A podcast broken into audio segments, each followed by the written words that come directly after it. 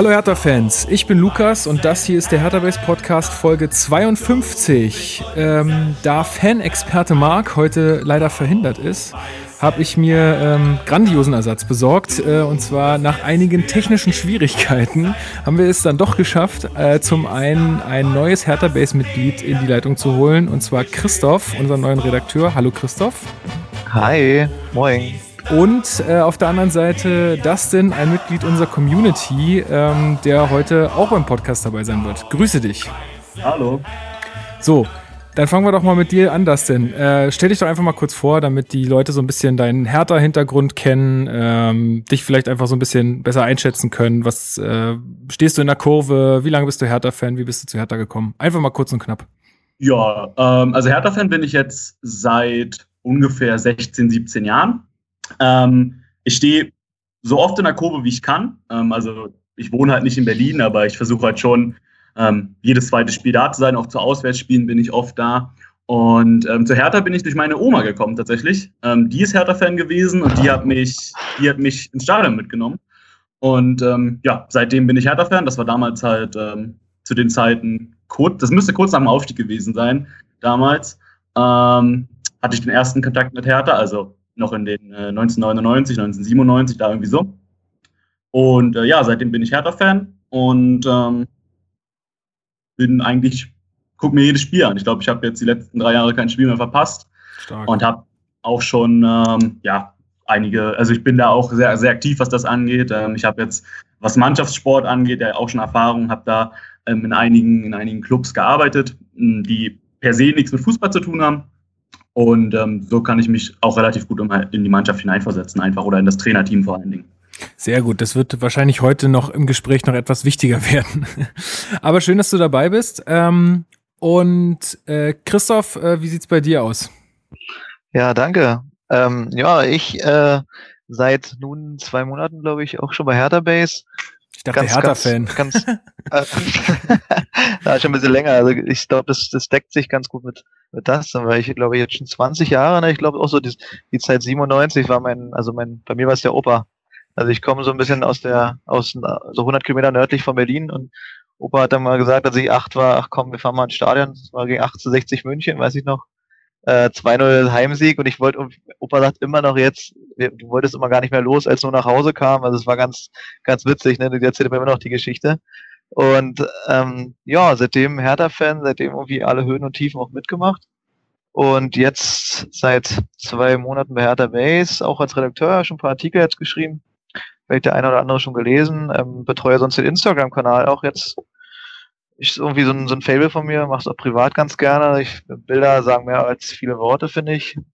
Aber auch sonst gar keinen journalistischen Hintergrund. Also ich bin eher bin äh, in der Bankenszene angesiedelt beruflich, äh, musste halt viel Texte schreiben, aber sonst eigentlich gar nichts mit am Hut gehabt, aber ach, macht Spaß und ich finde, es macht auch mehr Spaß, über Themen zu schreiben, die einen selber einfach interessieren und das ist einfach, da, da kommen, da sprudeln die Worte einfach ganz anders manchmal raus. Ne? Da denkt man manchmal auch, da hat man einen ganz coolen Text geschrieben, den würde man sonst äh, gar nicht hinbekommen und deswegen äh, bin auch sonst eigentlich, ja, habe eine Dauerkarte auch an der Ostkurve, stehe relativ häufig da, also wenn es klappt. Also war jetzt auch jedes Heimspiel da, war auch in Rostock dabei dieses Jahr. Ein ganz brisantes Spiel. Also, ja. ne, war dabei, ähm, war auch, äh, wo war ich sonst? Also ja, habe auch 2006, glaube ich, vorher eine Dauerkarte gehabt, jetzt seit drei Jahren wieder. Da mal ein bisschen Pause gemacht, weil ich auch selber seit 20 Jahren immer Fußball gespielt habe. Und da hat es sich immer ein bisschen schwierig gestaltet. Mhm, ne? Das mit, beißt sich dann meistens, ja. Hm, Samstag, Sonntags, dann also hat man, ich habe auch ein bisschen höher gespielt, von daher hat man immer samstags gespielt, Hertha immer samstags, naja, dann war es halt einfach, ne, wenn man schon ein bisschen Geld verdient hat mit, mit Fußball auch teilweise, dann, äh, okay, dann war es halt ein bisschen schwierig, dann hat man Prioritäten gesetzt. Also ja. war jetzt, nee, nee, ist jetzt nicht überbewerten, aber nee, nee, so ist es ja leider schon. heute, leider, leider ist es heute schon, also leider auch, weil, wenn man da auch mal das ansprechen kann, das Thema wäre, ich finde auch in den unteren Ligen, also jetzt heutzutage merke ich es auch bei Kumpels schon, bis zur Kreisliga werden da Summen gezahlt. Also ich kenne, wenn um, wenn es um Geld geht, dann verdient manche 400 Euro im Monat, ne? Also das ist schon krass. Also mhm. äh, wenn man denkt, die spielen nur Kreisliga jeden Sonntag und kicken da ein bisschen besoffen mit, ne? Also, also ist es bei uns im Kreis hier schon rund Berlin, ne? Also ist schon echt krass. Von daher, nee, das ist mein Hintergrund. Also bin halt schon lange echt der Herr irgendwie. Von daher macht es mir auch echt Spaß und jetzt mal auch darüber zu schreiben und ein bisschen tiefer drin zu sein. Und heute zu reden. Super. Heute zu reden. Dann haben wir ja zwei ähm, super Ansprechpartner, die sich in die Mannschaft hineinfühlen können und die vielleicht auch das ein oder andere Phänomen, was wir jetzt gerade bei Hertha, bei der Profimannschaft erleben, äh, erklären können. Äh, du hattest gerade schon noch darauf hingewiesen, Instagram äh, betreust du, also wer da nur noch nicht verbunden ist mit uns, einfach Hertha Base genau. 1892, einfach mal adden, dann seht ihr auch, was Christoph da so reinschmeißt in, in unseren Feed. Und ansonsten ähm, haben wir noch neue iTunes-Bewertungen bekommen. Äh, das freut uns sehr und ist auch immer sehr gut für uns, ähm, weil das unsere Reichweite erhöht. Also wer da vielleicht noch die Möglichkeit hat, uns bei iTunes zu bewerten, äh, wäre eine super Geschichte. Ja, wie gesagt, äh, hilft uns einfach riesig weiter, weil man dann in diesen Charts äh, immer weiter hochkommt. Und der letzte, der äh, Harald Gustav Werner, hat uns äh, am 3. Oktober einen Kommentar hinterlassen mit fünf Sternen werden. Das äh, freut uns sehr. Vielen Dank dafür. So, und jetzt steigen Danke. wir aber mal ganz schnell ein, weil äh, wir sind, haben ein bisschen Zeitdruck, aber ist nicht schlimm weil äh, so fokussieren wir uns vielleicht auf die äh, wichtigen Themen. Wir besprechen die Spiele gegen Östersund, gegen Bayern und jetzt auch das gestrige Spiel gegen Schalke 04. Äh, oh scheiße, ich habe den verbotenen Namen gesagt. Äh, oh, oh, aber, oh. aber erstmal ähm, zwei äh, Dinge vorweg. Äh, Lazaro bleibt in Berlin. Ähm, äh, es gab eine Klausel, die wurde vorzeitig gezogen, also diese Kaufoption äh, im Vertrag.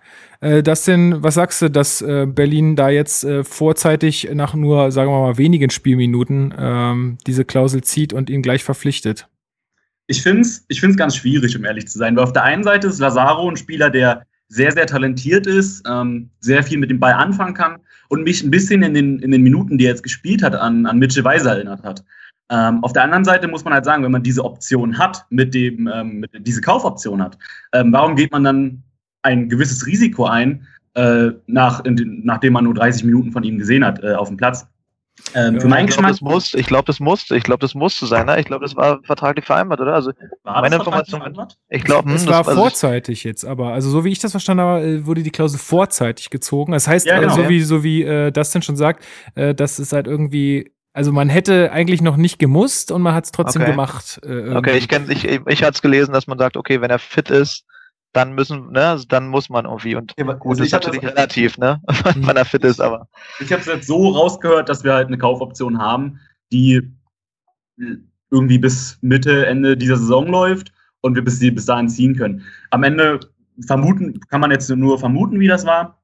Ich finde aber, sollten wir, sollte diese Kaufoption noch, noch ähm, ja, länger einfach gewesen sein, also wir hätten noch länger warten können, meinetwegen bis Dezember oder bis zur Winterpause, dann finde ich, man hätte auch halt wirklich so lange warten sollen, vielleicht auch müssen, äh, eben einfach nur um das Risiko zu minimieren. Und bei einem Spieler, der doch schon ein paar Millionen an Ablöse gekostet hat oder dann kosten wird, wenn man diese Klausel zieht, sollte man vielleicht halt einfach wirklich auf Nummer sicher gehen, um halt, ja, einfach nicht wieder sowas zu haben wie mit jetzt mit Duda, ähm, dass der vielleicht ein, ein komplettes Jahr ausfällt, dann ist natürlich einfach schon mal ein hoher Verlust dann für, fürs Team.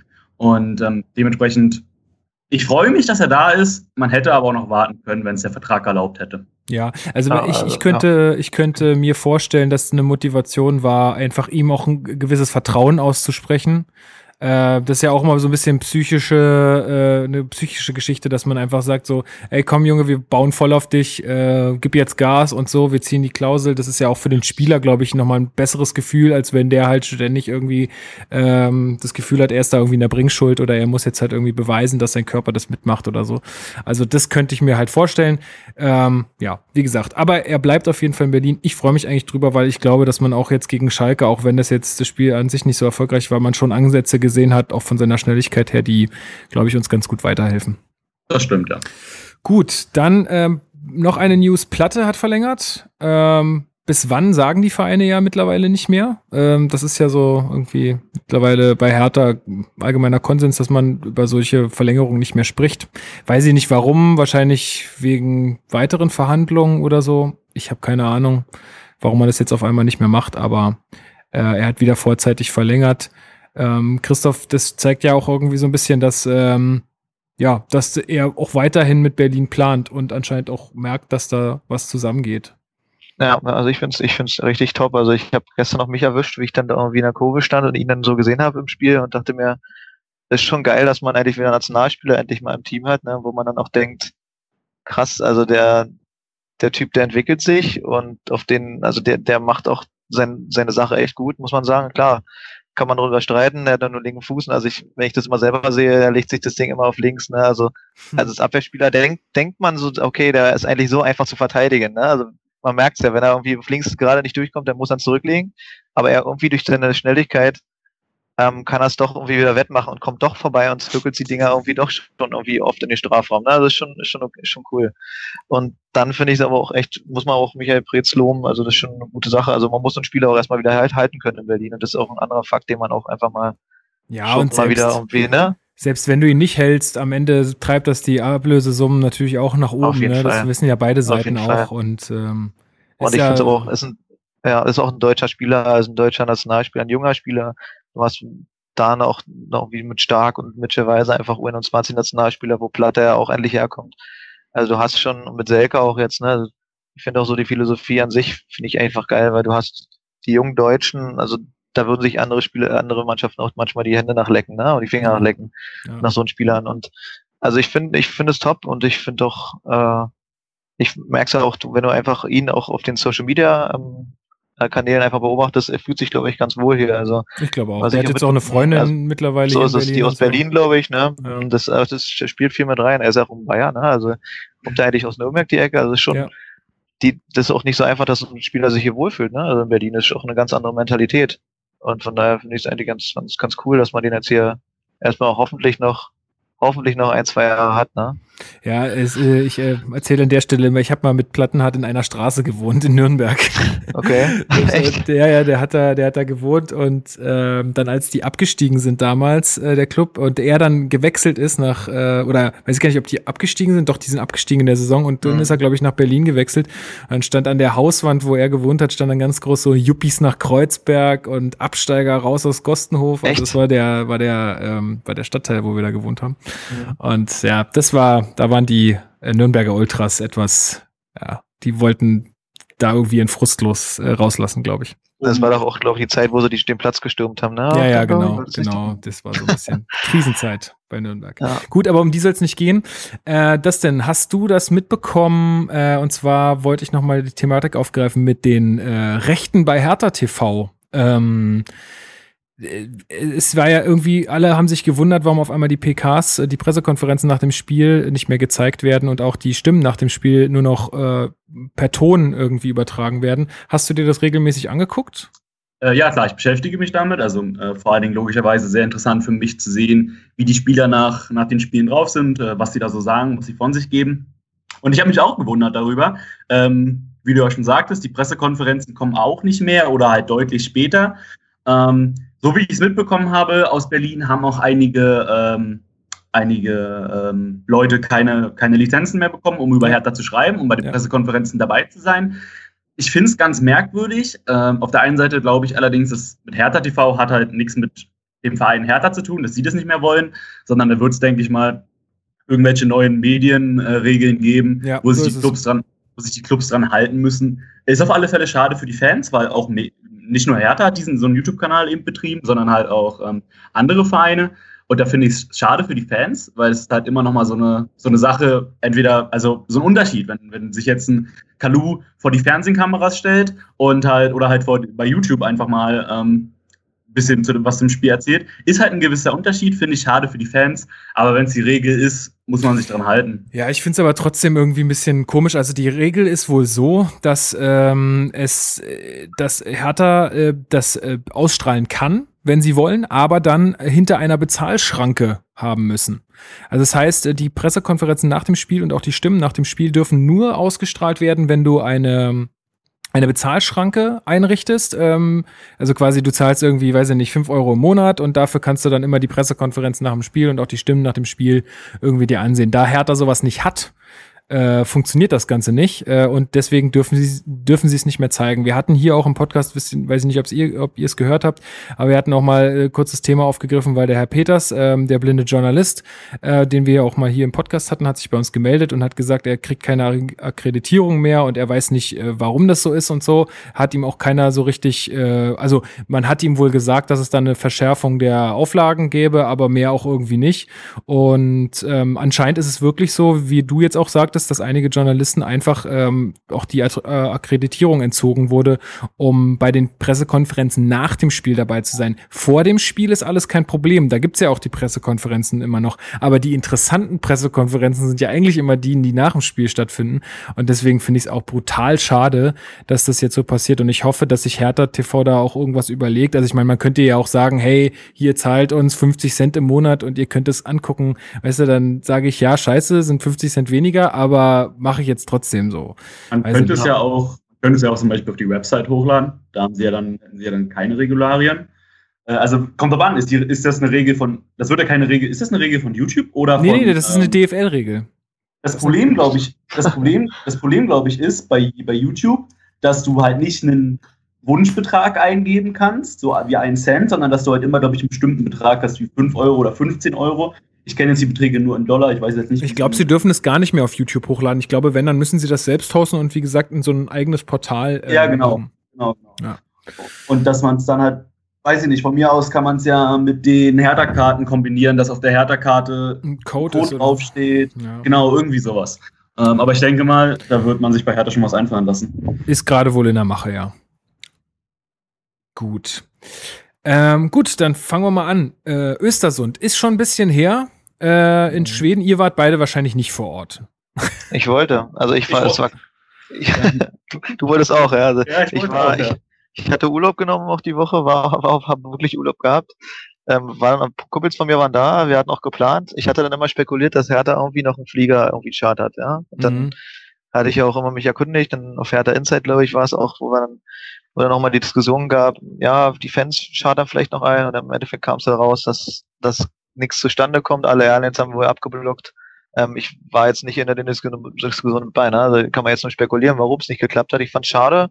Gut, es waren nur 600 Karten ne, erhältlich. Warum hat vielleicht hat Hertha sich gedacht, okay, die Verrückten, die fahren dann auch so hin, die, die Bock haben. Ne? Also, aber das 18 Stunden ne, waren meine Kumpels unterwegs mit der Fähre. Boah, ey. Ähm, also ich meine, ist ja auch zwei Übernachtungen. aber also ja, ich denke, klar, es ist, macht schon Fun, glaube ich, mit fünf, sechs Leuten, wenn du da rüber fährst. Aber dann bist du wirklich, das ist ja, das ist ja von Stockholm nochmal noch mal fünf, sechs Stunden weg, glaube ich. Also das ist schon heftig, ne? Und, und im Endeffekt danach habe ich mir gedacht, okay, ein Glück bist du nicht mitgefahren. Ja, ja, ja. äh, ne? Also geflogen wäre ich auf jeden Fall mit, aber ich bin ja, ich fliege beruflich auch viel, ich bin da so ein Fan vom Fliegen. Ähm, aber ich weiß, klar, hätte man auch mal machen können. Aber ich war leider nicht da, hab, hab's äh, ja, dann gut. irgendwie so mehr angucken müssen. Letztendlich war es auch nicht so schlimm. Ein Glück. Ja. Gut, ähm, ich fange mal gerne an mit der, mit der Aufstellung. Also ich würde äh, sagen, auch aus, äh, aus den Zeitgründen, wir fokussieren uns einfach mal auf die wichtigsten Dinge im Spiel. Wie gesagt, ist jetzt auch schon ein bisschen her. Äh, was finde ich äh, ganz wichtig war, äh, ist, dass ähm, auf der linken Außenbahn äh, Lazaro und Toru Nariga gespielt haben. Also Toru Nariga in der Viererkette und Lazaro ähm, ja auch relativ unerwartet gleich von Beginn an kam. Ähm, und ja, wie hast du äh, das denn, wie hast du das so gesehen, das ganze Spiel? Also anfangs hat ja Hertha ein bisschen mehr Druck gemacht äh, und das hat dann irgendwann aufgehört. Äh, ja, ich fand, das Spiel war ein gutes Beispiel für was, was man bei Hertha eigentlich immer wieder beobachten kann. Und zwar ist Hertha eine Mannschaft, die ist sehr auf ihr Momentum äh, fokussiert. Momentum ist eine Sache, die ist im Fußball noch nicht so richtig angekommen irgendwie, da wird nicht so viel drüber gesprochen. In anderen Sportarten schon, da gibt es sogar richtige Coaches für. Ich habe das Gefühl, Dardai ist ein Coach, der schafft es sehr gut, künstliches Momentum herzustellen. Ähm, was meinst du genau damit? Also ist mir jetzt gerade nicht so richtig klar. Momentum ist, ähm, bedeutet quasi in anderen Sportarten, man kann es halt auch auf Fußball übertragen, dass man ähm, ein Team ist, was halt auf einer normalen Leistungs, äh, normale Leistung zeigt einfach.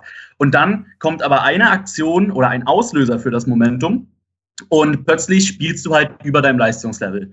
Ähm, das konnten wir jetzt bei Bayern gut beobachten, wo ähm, der, das, der Auslöser für das Momentum äh, war, wo Darida im Strafraum mehr oder weniger gefault wurde, Elfmeter gepfiffen wurde, der Elfmeter zurückgenommen wurde. Das war der erste Auslöser für, um das Momentum zu bekommen, ähm, gegen Bayern zum Beispiel.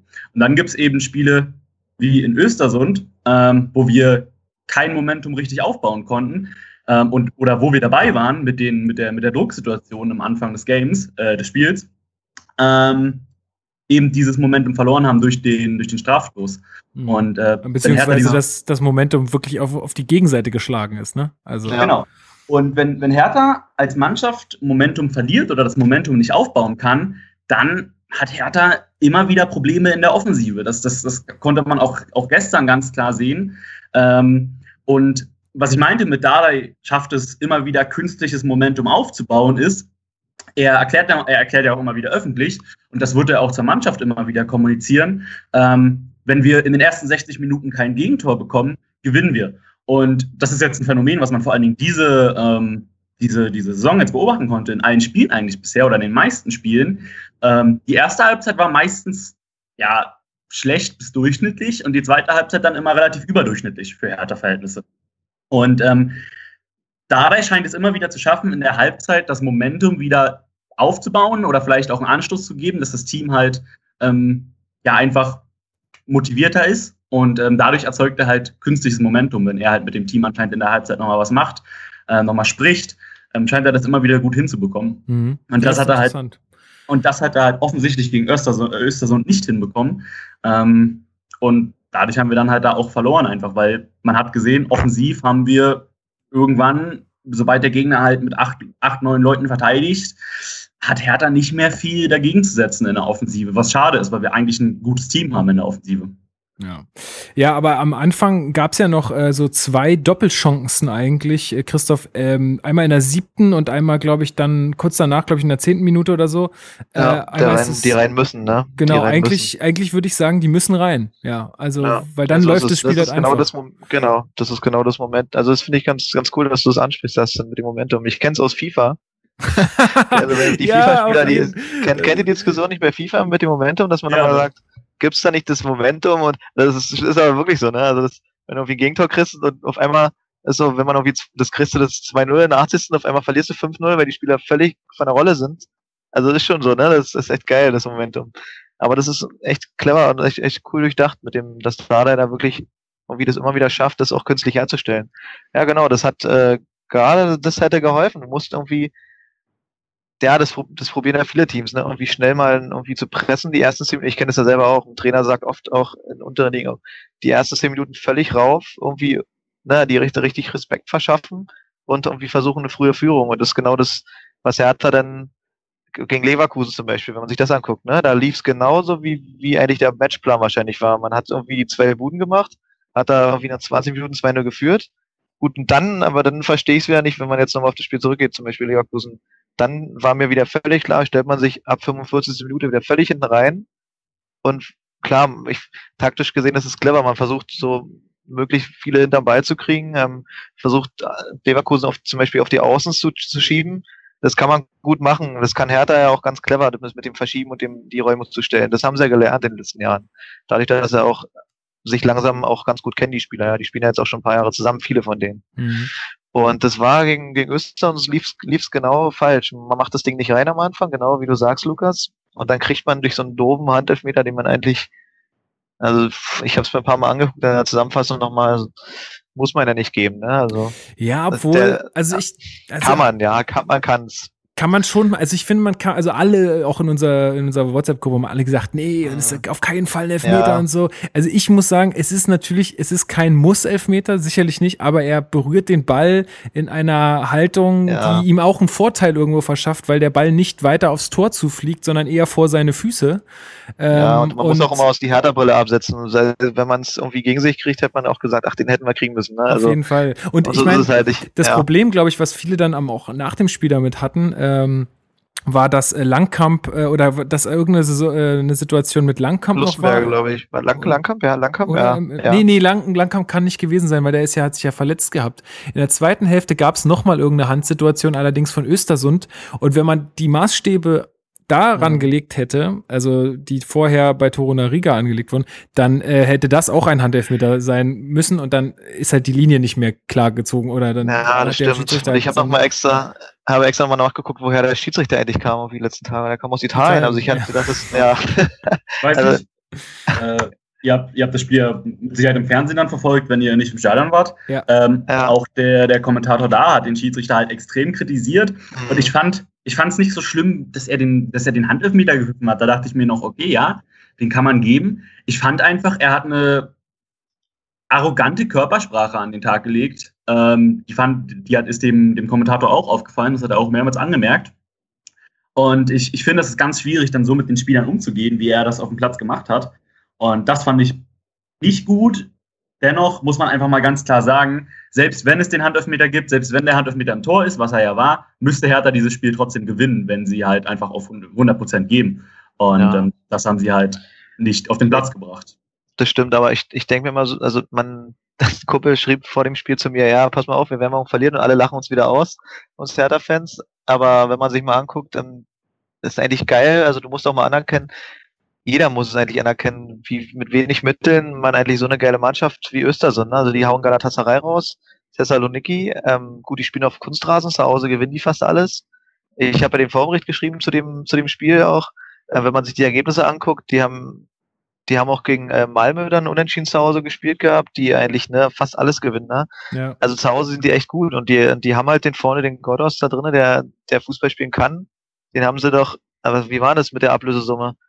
75.000 oder sowas? Ja, die, die zahlen wohl ja nicht also die, viel an, an Ablöse. Ja, aber das, ne, das ist echt, also das ist schon cool und du merkst halt auch, was wir da rausgefiltert haben an Infos, die, die gehen dann als Theatertruppe auf Reisen durchs Land und sind da bekannt und, und machen soziale Dinge zusammen und das schweißt anscheinend doch zusammen. Und ja, scheint schon. Also die, ähm, ne, die spielen über ihr möglich, da ist es wieder, die spielen echt mit wenig Möglichkeiten, spielen die über ihrem Zenit wahrscheinlich oft und, und wissen, was sie zu, zu tun haben. Und die wissen auch, wenn man sich die Interviews vor dem Spiel vorgelesen, äh, durchgelesen hat von den Spielern, also die hatten, hatten gedacht, okay, das, äh, das ist das Spiel des Jahres und wir können Hertha schlagen und, und wir kennen unsere Hertha ja auch schon in den letzten Jahren also mich hat es dann auch nicht irgendwie äh, überrascht, dass man dann doch verliert. Ne? Ja, mich, mich hat es mich hat's dann schon sehr geärgert eigentlich, aber andererseits muss man, also wie du, wie du sagst, man muss die Leistung wirklich anerkennen, weil es hätte ja auch gut sein können, dass Östersund hier auch noch höher gewinnen, hätten wir nicht einen Thomas Kraft ja. im Tor gehabt an dem Tag, fand ich, echt, den fand ich auch echt stark, muss ich sagen, weil der, äh, der hat auch beim Kicker,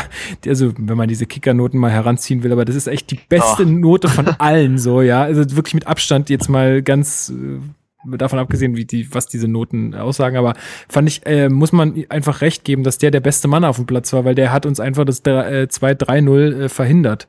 So, ähm, insofern, äh, also ich muss sagen, ganz verdienter Sieg auch für Östersund in dem Fall. Ja, das auf alle Fälle. Ja. Ja. Im Endeffekt, ja. Leider. Leider, aber ich fand es auch nicht schlecht, weil viele immer sagen, ach, Hertha nimmt die Europa League nicht ernst, ähm, da der lässt fünf Stammspieler zu Hause, ne, wie Lecky Platten hat, äh, Ricky, glaube ich, aber das ist gar nicht so schlimm. Also, ja, aber wenn du dir die Startaufstellung ja, anguckst, dann ist das also, gut, das stimmt. Das ist ja. Kannst auch, die schlagen. Da am, am Ende, die schlagen. Am Ende kannst du es den Fans, vor allen Dingen den Hertha-Fans, eben eh nicht recht machen.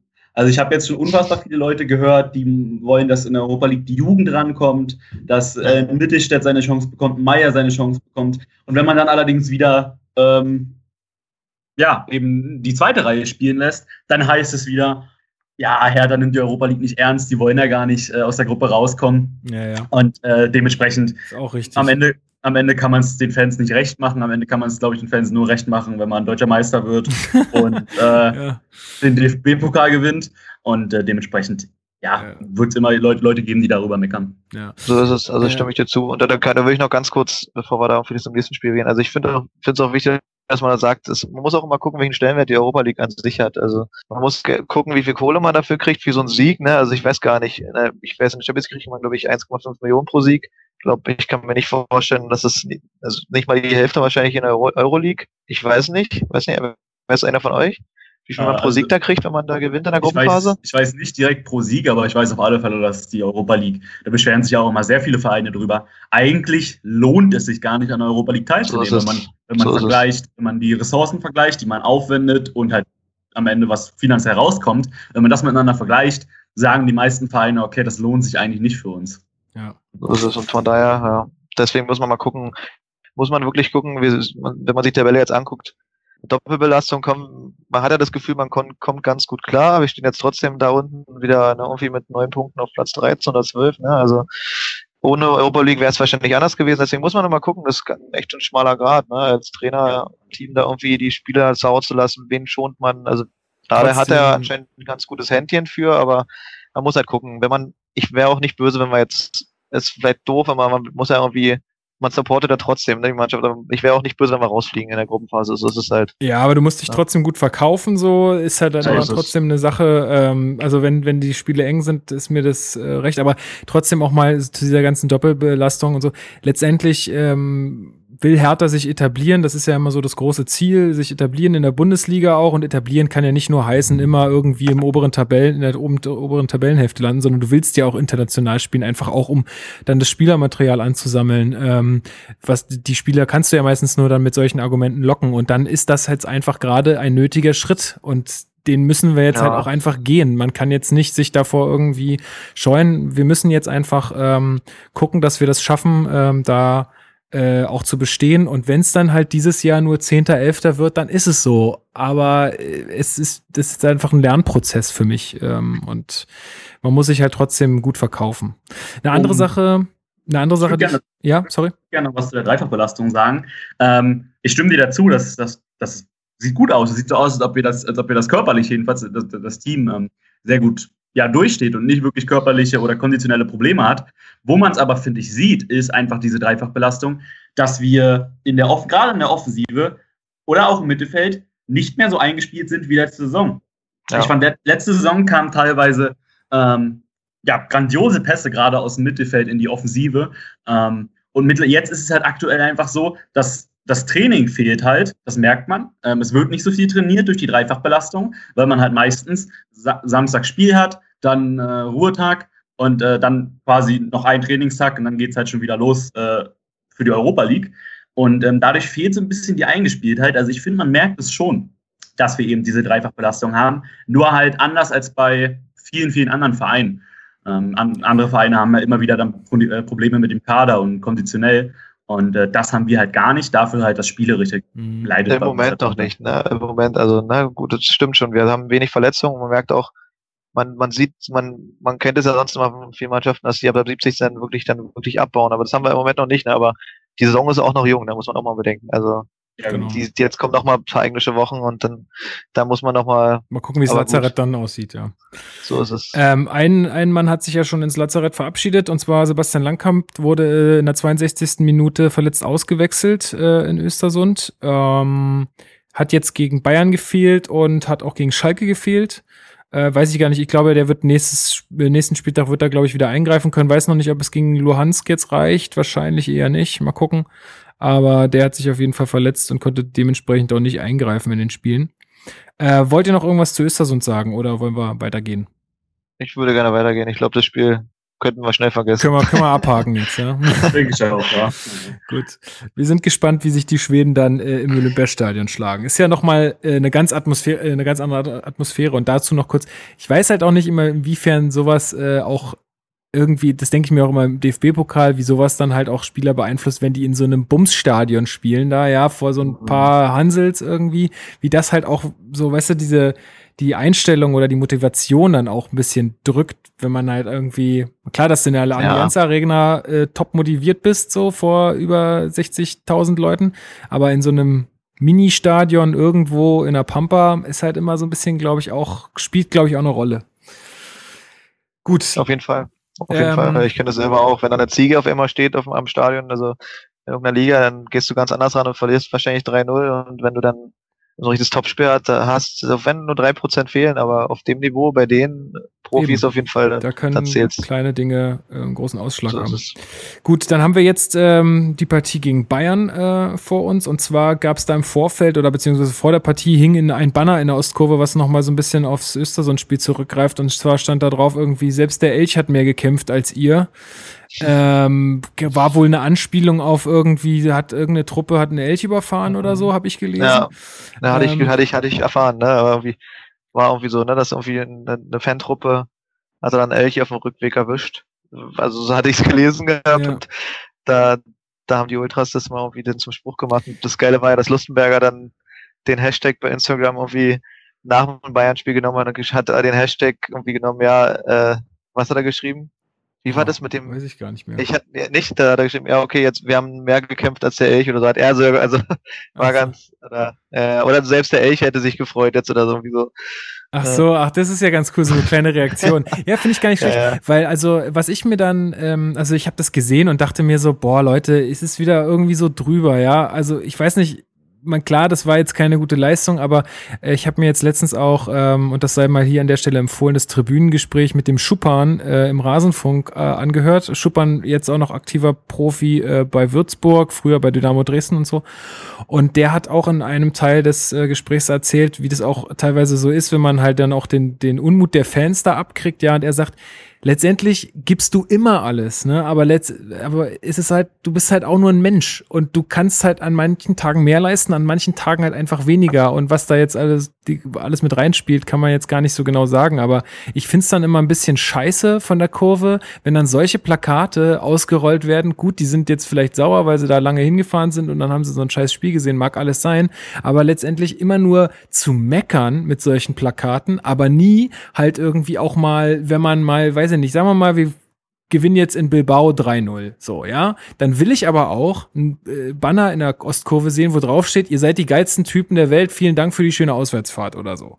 Das passiert ja nicht. Es wird ja nur gemeckert. Es wird ja nie gelobt. Gelobt, also Anfeuerung ist dann wahrscheinlich das Lob, ich weiß nicht genau, oder das Lob ist, dass sie ins Stadion kommen. Aber ich fände das halt, fände es halt mal cool, wenn, wenn mit so einem Bannern auch mal was Positives kommuniziert wird und nicht nur immer irgendwie äh, den, den Spielern. Ne? Das ist ja auch wieder vor so einem Spiel dann auch geil, ja. Da kommst du raus, liest so ein Banner und denkst dir auch, naja, danke für nix, ey. Also, weiß ich nicht, ob das als Spieler so zuträglich ist, wenn du da, ähm, wenn du sowas liest. Das sind du Ich glaub, das muss- ich glaube, das musste in Berlin einfach nochmal, ja, einfach anders sehen. Äh, der Berliner, ich weiß nicht, also das größte Lob von Berliner ist eigentlich, wenn er nicht meckert. Und ähm, so sind auch unsere Ultras oder allgemein unsere Fans. Ähm, auch gestern, das habe ich auch gestern wieder gut beobachtet, ähm, wo das 2-0 gefallen sind, hatte ich das Gefühl, dass die Hälfte des Stadions steht auf und verlässt das Stadion.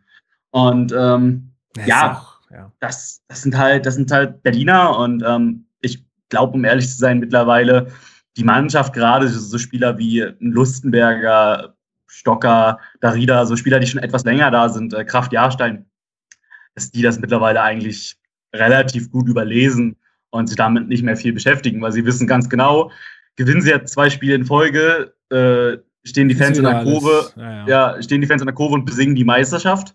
Und wenn sie zwei Spiele verlieren, sind wir halt Absteiger Nummer eins. Und äh, das wissen die Spieler, denke ich mal, mittlerweile auch. Dementsprechend, äh, ja, muss man alles nicht so, nicht so ernst nehmen, was da gesagt und geschrieben wird. Ja, stimmt schon. Ja, das sehe ich auch so. Ich habe gerade mal nachgeschaut, Lustberger hat gehashtagt irgendwie min äh, mindestens gut gekämpft wie der Elch. Ach so, okay, stark. Ja, sehr cool, sehr cool. Ja, ähm, Christoph, was hast du dir vor, äh, vor der Partie gedacht? Also, wie, wie, was, was hattest du so für eine Prognose? Also ich bin damit mit äh, zwei Bayern-Fans im Auto auch hingefahren und habe auch davor mit, mit ganz vielen Bayern-Fans auch nur irgendwie abgehangen. Ne? Weil gut, aus, gerade aus der Umgebung, ich habe so viele Bayern-Fans und die sehen halt einmal im Jahr ihre, ihr Team und kommen dann mit mir ins Stadion. Ne? Also Ja, waren auch alle in der Bayern-Kurve und also ich bin da echt mit null Erwartung ganz ehrlich hingefahren. Habe auch ein 0-4, also erwartet, neuer Trainer, ne? Also irgendwie da wirklich das Momentum. Da ist es wieder, Ah, also irgendwie auf wieder, Bayerns Seite, ne? Also das war ganz, also selber hat man wahrscheinlich auch als als Mannschaft gedacht, oh scheiße, jetzt, jetzt wechselt sie den Trainer, ne? Irgendwie Trainereffekt.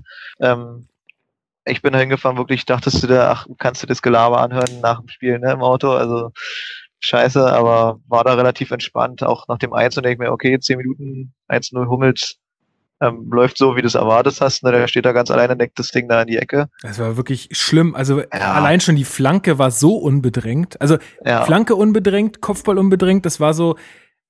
Also, andererseits muss man auch sagen, das sind aber auch Situationen, wo Bayern Tore macht, wo aber wo du bei anderen Mannschaften gar nicht so viel Angst haben musst. Ne? Also der Ball kommt da Ja. raus zum Verteidiger.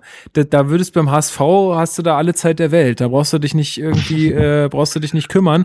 Aber diese diese Boateng-Bälle, wie man sie ja schon so kennt, ja, so ja. irgendwie so schräg reingeflankt, die sind halt dann auf einmal brandgefährlich. Ne? Und ich glaube, damit Ja. hat, da war Hertha einfach zu langsam im Kopf. Und dann, wenn du auch die Situation noch anguckst, schaust, also ich glaube, Lecky, der rennt doch dann, die läuft einen Schritt nach vorne und, und der hat ja auch zwei Meter, zwei Quadratmeter, hat er, hat er gar keinen um sich rum. Gut, und dann hat er auch einfach ein Kopfballspiel, das hat fast kein anderer in der Bundesliga. der nickt den auch so ein, dass da kein Torwart an der Ecke mehr rankommt. Ne? Also der dreht sich dann nach außen in die Ecke. Wahnsinn, ja. Aber das ist halt, ja gut, und dann muss man aber erstmal zurückkommen, ne, wenn wir danach gleich drauf zu sprechen kommen. Also das ist schon, das Lustige war, das ist echt, also schreibst du auch nebenbei ein bisschen WhatsApp, ne, wir auch unter der bei Hertha Base in der Gruppe und ich, ich schreibe dann äh, die ganzen Bayern-Fans natürlich alle wieder hochjubeln und schreiben und beleidigen mich und, und dann sage ich, naja, ist doch alles gut, ich habe eh nichts, wird, wird eh wahrscheinlich eine Klatsche geben jetzt und so, aber passt mal auf, Lewandowski würde in der 50. das 1-2-0 machen, das ist das eh, Ding eh durch. Und dann kommt das Tor an der 49. glaube ich. Ne? also das war wirklich so bescheuert. Und dann dachte ich, okay, dann stehst du da in der Kurve, denkst dir, okay, na gut, da musst du jetzt durch. Das ist halt Bayern Heimspiel, deswegen, also ich bin, ich bin da vielleicht kein guter, gutes Beispiel als Fan, weil ich meide eigentlich Bayern-Spieler als Hertha-Fan irgendwie im Zuhause, weil ich denke, ich kann mir das oft nicht, ich kann mit schlechten Niederlagen umgehen, wenn ich ehrlich bin. Und auch als eigener, als aktiver Fußballer, also ich bin da ganz schlecht drin. Und von daher denke ich mir mal, gut, warum muss ich mir jetzt, äh, also gut, aber letztes Jahr haben wir ja auch ein 1-1 dann irgendwie hätten eigentlich gewinnen müssen. Dieses Jahr ein 2-2, also. Diesmal was andersrum, so ein bisschen, ja. So vielleicht vielleicht nochmal zum ersten Tor kurz. Ähm, klar, es ist so, Boateng und ähm, Hummel, wahrscheinlich die besten Innenverteidiger der Welt, machen das da auch sehr gut an der Stelle. Dennoch muss das einfach besser verteidigt werden. Ja, auf jeden also Fall. Hertha, Hertha rückt da raus aus dem Strafraum Mhm. wie, wie eine Amateurmannschaft und ähm, ja, das darf so nicht passieren. Und dann, Da würde jeder Trainer sagen, mannbezogenes Rausrücken. Ne? Also die rücken raus, wie sie F, ohne jetzt auf den Gegenspieler zu gucken. Aber ich, das ist auch immer einfacher gesagt, ne, als, als Außenstehender. Weißt du, wie es, also die sind Ja, halt ja, so klar. unter Strom und dann rückst du halt raus und denkst dir, wo soll er jetzt hinköpfen? Gut, dann ist es halt wirklich zwei Sekunden und nicht mal vielleicht. Und Ja, dann eben. denkst du, das Scheiße, jetzt startet er wirklich. Und der, der macht, der braucht halt nur einen Kopfball mal erst vorne, ne? Und dann, dann knickt er den da ins Eck. Ah, schade, aber gut. Ähm, qu- dann vor dem, also ja, noch in der ersten Halbzeit kam es ja dann zu dieser Situation mit äh, Darida zuvor auch schon eine ganz gute Situation. Also da auf der auf der Seite, ähm, auf der rechten Außenbahn, wo Weiser und Leckie gespielt haben, da ging ziemlich viel drüber, auch glaube ich, weil Alaba einfach momentan völlig von der Rolle ist. Ja. Aber ähm, ja, also jetzt äh, sag mal, Dustin, wie hast du diese Situation mit äh, Darida gesehen? Also zunächst hast du ja vorhin schon beschrieben, gab es einen Pfiff, Elfmeter, dann irgendwie hat, äh, oh, das muss ich auch mal kurz sagen, ey, dieses ständige Rumlamentieren und Rumgelaber von den Bayern-Spielern geht mir sowas von hart auf die Nüsse. Das ist so unfassbar schlimm. Keine andere Ja. Mannschaft in der Bundesliga, also gut, wenn du ins Ausland guckst, wird es auch mehr gemacht. Wahrscheinlich ist es auch da, kommt es auch ein bisschen daher. Aber das ist unfassbar, wie die ständig beim Schiedsrichter sind. Das ist echt nicht mehr normal. Ich glaube, nach jeder Bayern-Partie gegen Hertha sage ich das und das nervt mich tierisch und die sind natürlich auch sofort wieder beim Schiedsrichter gewesen und Videobeweis. Und jetzt darfst du mal sagen, Ja. wie du es denn gesehen hast. Also erstmal noch zu unserer rechten Seite da. Äh, Ich fand, die hat grandios gespielt in dem Spiel, aber wie gesagt, Alaba auch äh, katastrophal. Ähm, dementsprechend ging relativ viel über rechts. Und ähm, ja, der Rieder kommt dann halt an den Ball im Strafraum oder der Ball kommt in den Strafraum rein. Der Rieder möchte hingehen zum Ball und dann kommt Martinez von hinten und es ist super schwer zu erkennen. Also ich aus dem Spiel heraus als Schiedsrichter hätte ich wahrscheinlich auch auf Meter gepfiffen. Und ähm, auch im Videobeweis. Man hat es einfach ganz äh, schwer gesehen, ob eben der Rieder zum, zuer- zuerst am Ball war oder äh, doch der Martinez. Ähm, am Ende hab, äh, wurde es dann nochmal gezeigt in der Super Slow-Mo. Und da war dann doch zu sehen, Martinez hat wohl ähm, da, nur der Rieder erwischt und nicht den Ball. Ja. Dem- Dementsprechend für mich äh, nach, aber eben auch nur nach ja, zehnmal sich die Wiederholung angucken, war das für mich ein, äh, ein Strafstoß für Hertha. Da weiß ich nicht, ob man dem Schiedsrichter da einen Vorwurf machen kann. Klar, Ja. der, der, der Videobeweis ist da. Äh, dennoch fand ich die Situation super schwierig zu beurteilen, auch für den Schiedsrichter. Und dann muss man einfach auch vielleicht ein bisschen so sehen, der kleine Bayern-Bonus. Äh, man möchte vielleicht Bayern dann auch äh, nicht nochmal äh, auf den Schlips treten, wenn die gerade eh schon in einer schwierigen Situation sind.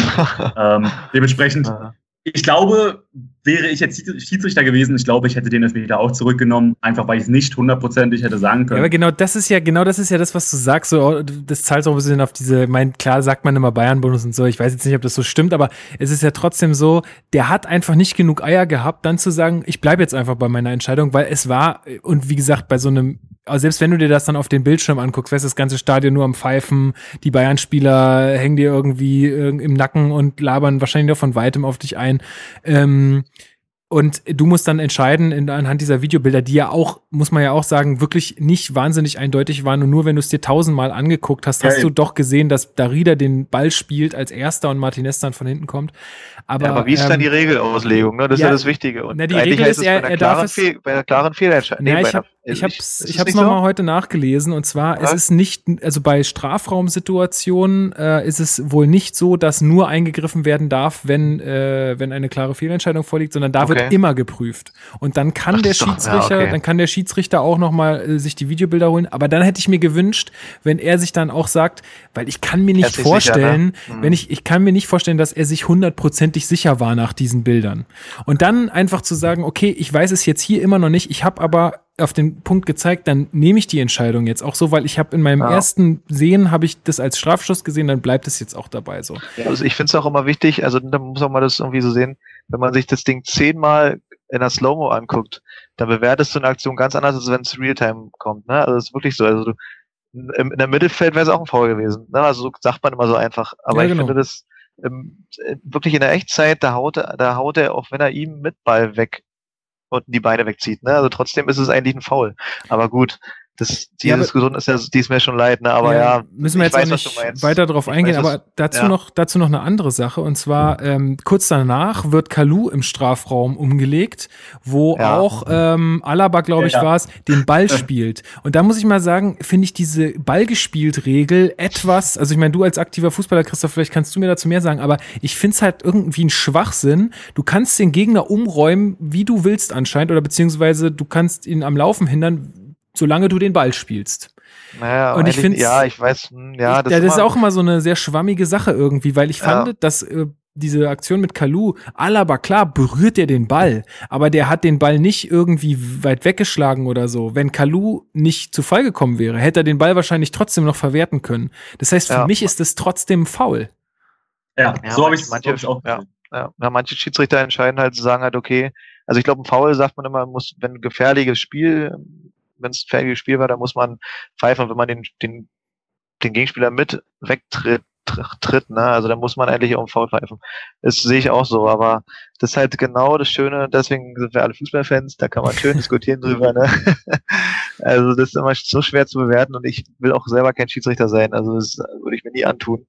Weil das ist so schwer zu beurteilen, gerade da irgendwie da unparteiisch zu bleiben und dann zu sehen, war jetzt wirklich, trifft er zuerst den Ball, ist ja okay, das ist, das ist ja oft so, aber dann, wenn du ihn wirklich dann mit weghaust, also das ist schwer, es ist dann, und dann bewertest du wahrscheinlich auch oft anders, also auf jeden Fall anders, ob es im Strafraum war oder im Mittelfeld. Ne? Im ja, Mittelfeld ist, wirst du einfach oft gepfiffen.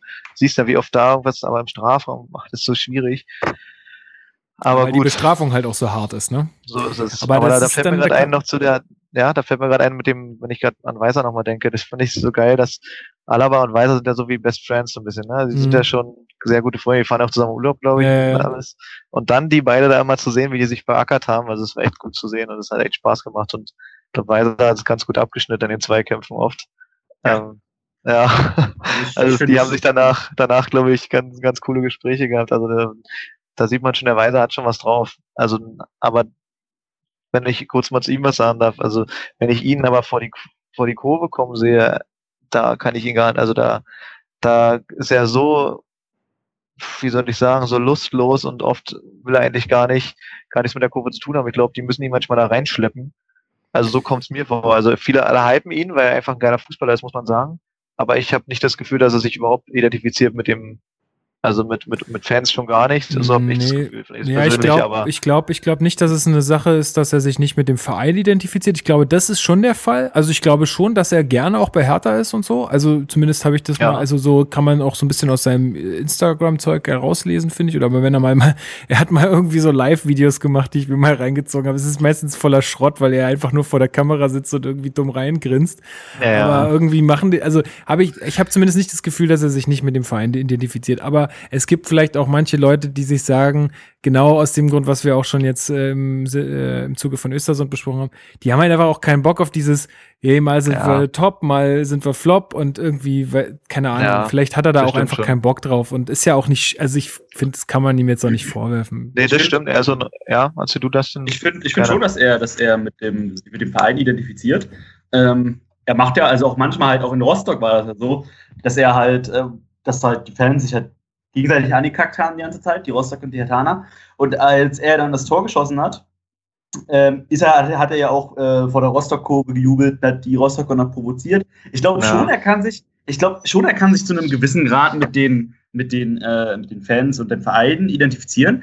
Ich glaube, um ehrlich zu sein, dass der Fußball, der gespielt wird, ja. nicht so viel ja, mit seiner, mit seiner Einstellung übereingeht. Also ich glaube halt, er würde viel, viel lieber, ähm, dass die Abwehr viel weiter, viel, viel weiter vorne steht, äh, viel aggressiver spielt.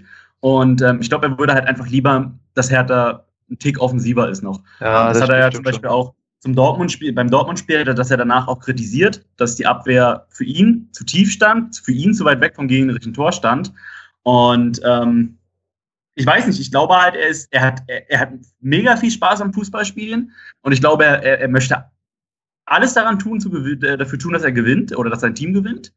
Und wenn dann was passiert, was ihm nicht passt, glaube ich, ist er halt so ein bisschen bockig, könnte man mhm. vielleicht sagen, so ein bisschen eingeschnappt, mhm. ähm, weil er halt, glaube ich, auch einfach kein guter Verlierer ist.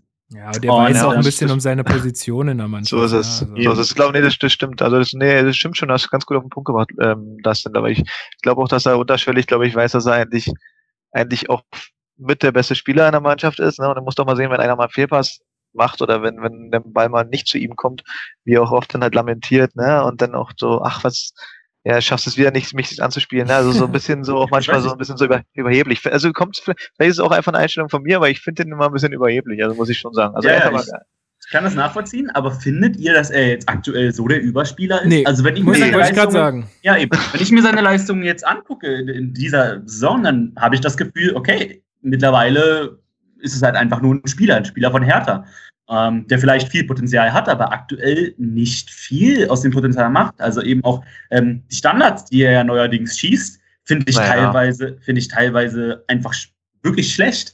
Und manchmal ist er für mich zu Ball verliebt, spielt den Ball nicht weiter. Das stimmt auf jeden Fall. Ich weiß nicht, aktuell finde ich, ähm, ist er nicht gut drauf. Und aktuell ist es für mich kein Überspieler von Hertha, kein Spieler, den man anspielen muss und auch kein Spieler, wo ich jetzt sagen würde, ja, der verlässt uns nächsten Sommer auf alle Fälle, den kann Herr da nicht halten.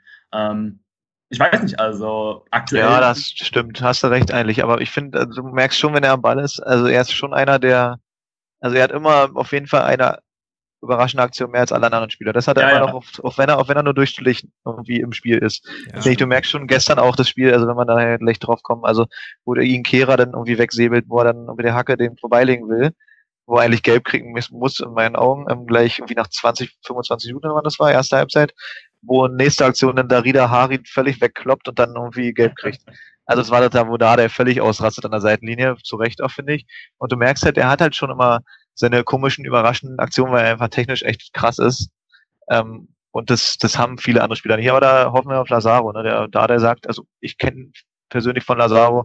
Stimmt schon, das sieht so aus, als wenn auch die Anlagen wie Weiser hat, da hat er ja auch mal erzählt. Aber da, da bin ich gespannt. Also wenn wir nochmal in so einem Team andere Seite hätten, ich finde, Lecky macht seine Dinge auch gut, ne? muss man ja mal zugeben. Also wer hätte, hätte gedacht, dass der so einschlägt. Ja. Ne? Also der hat ja auch, weil er einfach krass athletisch und auch ich finde, sehr bei sich ist. Also wenn der, wenn der da mit seiner Schnelligkeit mal so einen Doppelpass spielt, also da kommst du schnell, kommst du selten hinterher. Er ist einfach krass. Mhm. Aber gut, nee, jetzt sind wir irgendwie abgeschweift zu den ganzen Spielern. Eigentlich genau, wollten wir zum Bayern-Spiel. Genau, wir wollten, wir wollten noch zu, zum, zum 2-0 kommen und zwar äh, fällt das ähm, vor, äh, durch ein äh, ja sehr gutes Zweikampfverhalten von Robert Lewandowski. äh, weniger gut war das Zweikampf. Genau, weniger gut war das Zweikampfverhalten, Zweikampfverhalten von äh, Niklas Stark, der ähm, ja, es ist, äh, kommt ein Pass, ich weiß gar nicht mehr, wer ihn geschlagen hat. Ähm, ein hoher Pass irgendwie in den Strafraum und dann ist der Zweikampf Lewandowski äh, stark und ähm, Lewandowski setzt sich da durch und kann das Ding dann äh, einschieben. Ist halt brutal gut auch wieder gemacht, ne, von Lewandowski. Also so, ähm, das musste auch erstmal können dann in der Situation den Ball noch so dann auch abzuschließen, aber letztendlich muss das stark auf seine Kappe nehmen. Äh, das Ding, das muss man irgendwie besser lösen in der Situation. Ja, das auf jeden Fall, aber ich, also ja, ich glaube, das war genau am 16. am 16er. Ja, ne? ja. genau. Dann denke ich mir mal, gut, eine Viererkette funktioniert eigentlich, dass ein anderer Innenverteidiger den anderen noch absichert, ne? Aber gut, 16 Meter vom Tor ist schwer, weiß ich. Müsste man sich die Szene nochmal anschauen, aber war halt, das war halt wirklich so ein 50-50-Ding, ne? Und er steht halt schneller auf und keiner wusste, wo der Ball richtig war und Lewandowski nimmt, na gut, dann schiebt dann eiskalt ein, aber stimmt schon. Das war, das war einfach eine dumme Situation und dann genau ein, eigentlich ein doofer Zeitpunkt eigentlich nach der Halbzeit, wo du denkst, okay, das ist jetzt der Nackenschlag, ja. ne? 49. Minute, also wirklich Ja. direkt nach der war halt- Wechsel. Ich fand, das war halt so ein, so ein typisches Bayern-Tor einfach. Ich glaube halt auch, äh, Nick hat, äh, also Stark hat nicht wirklich damit gerechnet, dass der Ball da, der kam ja relativ weit aus dem Halbfeld. Ja. Ähm, relativ einfach, sage ich mal, eine Flanke komplett aus dem, aus dem, äh, aus der, eigentlich sogar aus der Bayern-Hälfte. Ich glaube, er hat erstens damit gar nicht so gerechnet, auch ähm, sein Abwehrpartner ähm, Ricky hat damit, glaube ich, gar nicht so sehr gerechnet, dass es, dass es halt so kommt. Und dann muss man aber einfach sagen, Lewandowskis Zweikampfverhalten ist einfach wirklich Weltklasse. Im, Im Zweikampf einer der besten Stürmer der Welt, auch sonst natürlich Ja. vorm Tor. Und ähm, dann ist halt einfach ein, ein, ein Junge wie Stark, der jetzt auch schon relativ erfahren ist, aber dennoch natürlich noch nicht so viel Erfahrung hat wie ein Lewandowski. Ähm, ja, ob man dem den, den Fehler so ankreiden kann, weiß ich nicht. Auf, auf, am, am Ende ist es einfach nur Weltklasse gemacht von, von Bayern und äh, schwierig zu verteidigen in der Situation, weil eben auch nur Bayern in der Liga spielt diesen Angriff so aus. Kein anderes Mhm. Team in der Liga würde den Angriff halt so spielen. Ich finde auch, das war halt ein Zufallsprodukt einfach. Und das ist einfach so, ich finde, stark ist, ich finde den echt geil hinten auch. Und das, der gewinnt halt 98 Prozent an Zweikampf und der verliert da mal einen guten, dann passiert. Das ist halt auch das Innenverteidigerrisiko. Du bist halt der letzte Mann, ne? Ja, Wenn, klar. du, im Se- wenn du vor der Abwehr den Kopfball verlierst, dann hinter dir holt sich einer den Ball. Also von daher finde ich jetzt auch nicht so schlimm. So eine Tore passieren. Also kann man auch, da würde ich stark jetzt auch nichts ankreiden wollen. Also ist halt doof gelaufen. Ja, vor allen Dingen, wenn man weiß, dass wir da kurz danach, nämlich drei Minuten in der 52. Minute schon zurückgeschlagen haben. Äh, und zwar spielt äh, Lecky äh, einen Ball aus dem Mittelfeld raus auf äh, Genki Haraguchi und ähm, der macht dann das, wofür er eigentlich immer geholt wurde und was er bisher, glaube ich, nur einmal äh, zuvor gezeigt hatte, und zwar war das im DFB-Pokal in Heidenheim, äh, wo er das Tor macht. Ähm, also jetzt mal ernsthaft, ja. Also ich habe das noch Ja. nicht von ihm gesehen davor oder beziehungsweise da in Heidenheim ja, aber sonst äh, viel, viel zu wenig. Ein Wahnsinns-Solo durch die komplette Bayern-Abwehr. Lässt echt alle ziemlich bescheuert aussehen, vor allem Boateng. Der versucht mit so einem Ausfallschritt ihn irgendwie zu stoppen, aber das äh, gelingt natürlich in, in keinem Fall. Ähm, spielt den Ball dann in die Mitte und da steht dann Duda und äh, muss nur noch äh, einschieben. Da war sogar noch jemand anders. Wir waren da noch da kurz Kalu Kaluge davor, genau. Also da waren Ja. sogar zwei Leute, die ähm, zum Einschieben bereitstanden.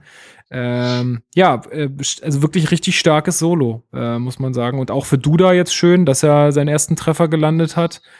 Äh, also ja, war, ich kam auch irgendwie total über, also nicht überraschend, würde ich gar nicht sagen, aber es war trotzdem krass, dass das dann so funktioniert, das Tor. Äh, Ja. Hätte ich nicht gedacht, dass es so aus dem Spiel heraus und mit so einem Solo irgendwie passiert. Also ich hatte ja gesagt, ich hatte schon das Gefühl, wie gesagt, Hertha, Hertha hat sich dieses Momentum erarbeitet in der ersten Halbzeit, gerade eben viel über die Seite äh, Weiser-Lecki. Und ich hatte halt beim 2-0, um ehrlich zu sein, nicht das Gefühl, dass das Spiel schon komplett äh, vorbei ist, einfach weil ich auch im Hinterkopf hatte, okay, sie haben jetzt einen Spieltag davor schon mal ein 2 zu 2 verspielt, die Bayern.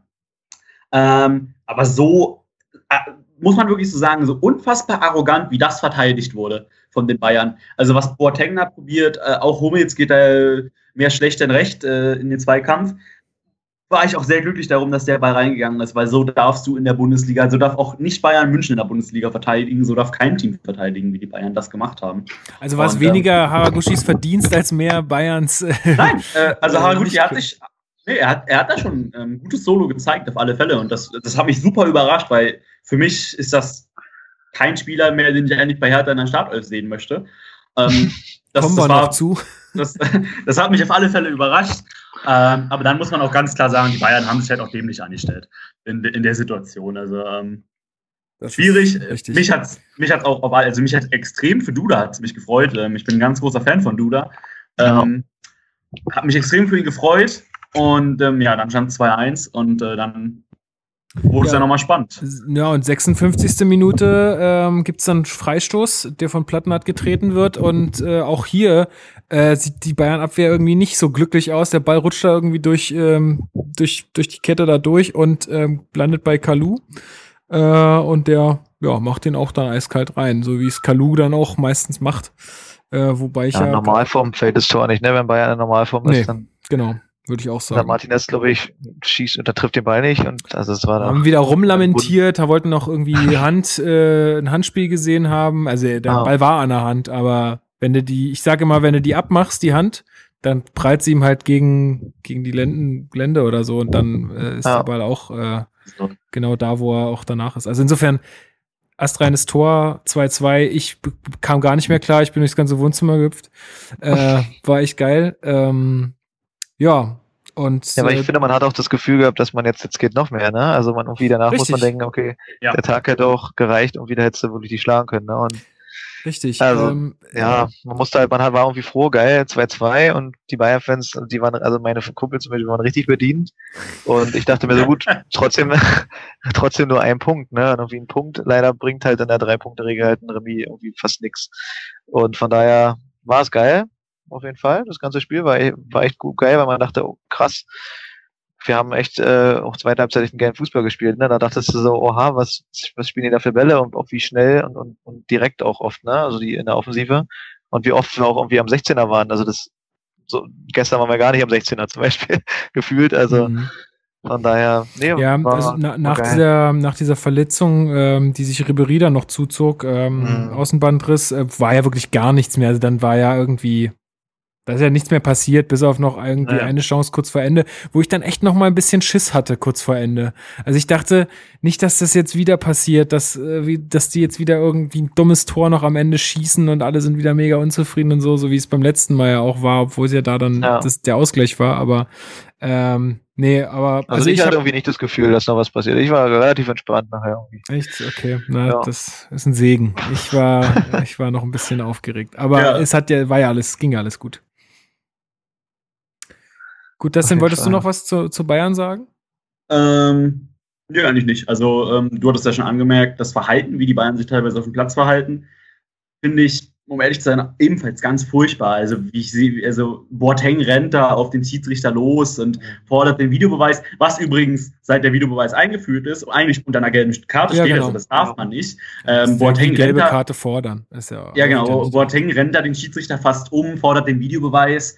Ähm, weiß ich nicht, aber das machen ja halt alle Teams jetzt, das finde ich auch ganz furchtbar. Ja. Ähm, auch Hertha-Spieler also, machen so das ja. Bis es bestraft wird. Ja, ne? auch, auch Hertha-Spieler machen das ja, dass sie bei jeder Situation irgendwie auf den Schiedsrichter losrennen und einen Videobeweis fordern. Und das finde ich teilweise ganz, ganz anstrengend. Ähm, und ja, die Bayern sind ja dafür bekannt, dass sie halt oft meckern.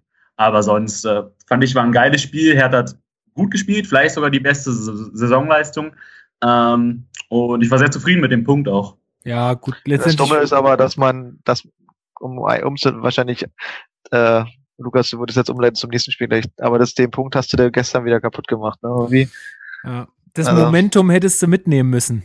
Das ist so ja, ein bisschen, das, aber das kannst ja. du halt nach so einer Länderspielpause, dann können wir ja gleich dazu kommen, äh, dann Länderspielpause, eigentlich geil, dass du irgendwie auch so ein positives Erlebnis noch vor der Länderspielpause hast und so, aber andererseits halt dann auch wieder schwierig, weil wenn du dann wieder vom Momentum sprichst, das, das geht dann halt auch irgendwie ein bisschen verloren über so eine Zeit.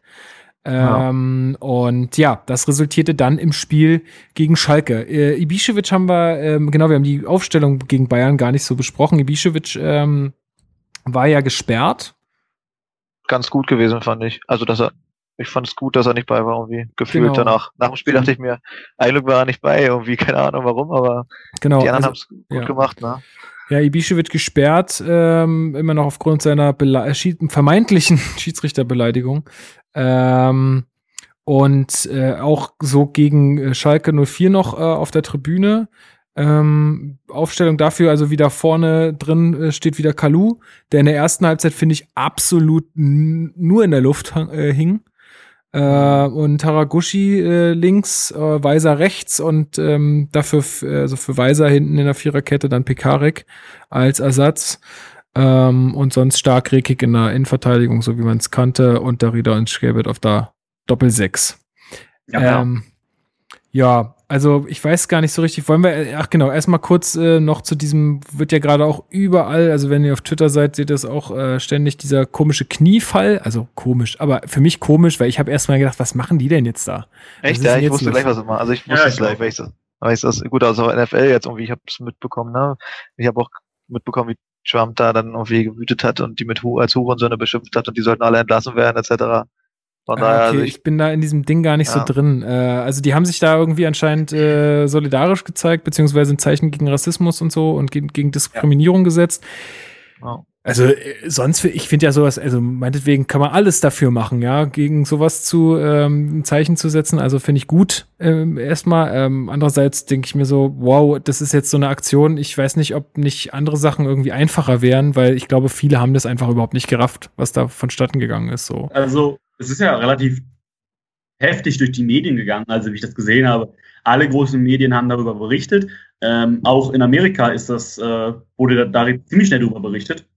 Dementsprechend, auf der einen Seite kann man äh, sagen, gute PR-Aktion. Das dachte ich mir nämlich auch sofort. Ich meine, ich komme aus dem Marketing, ne, aber das dachte ich mir ja. halt sofort.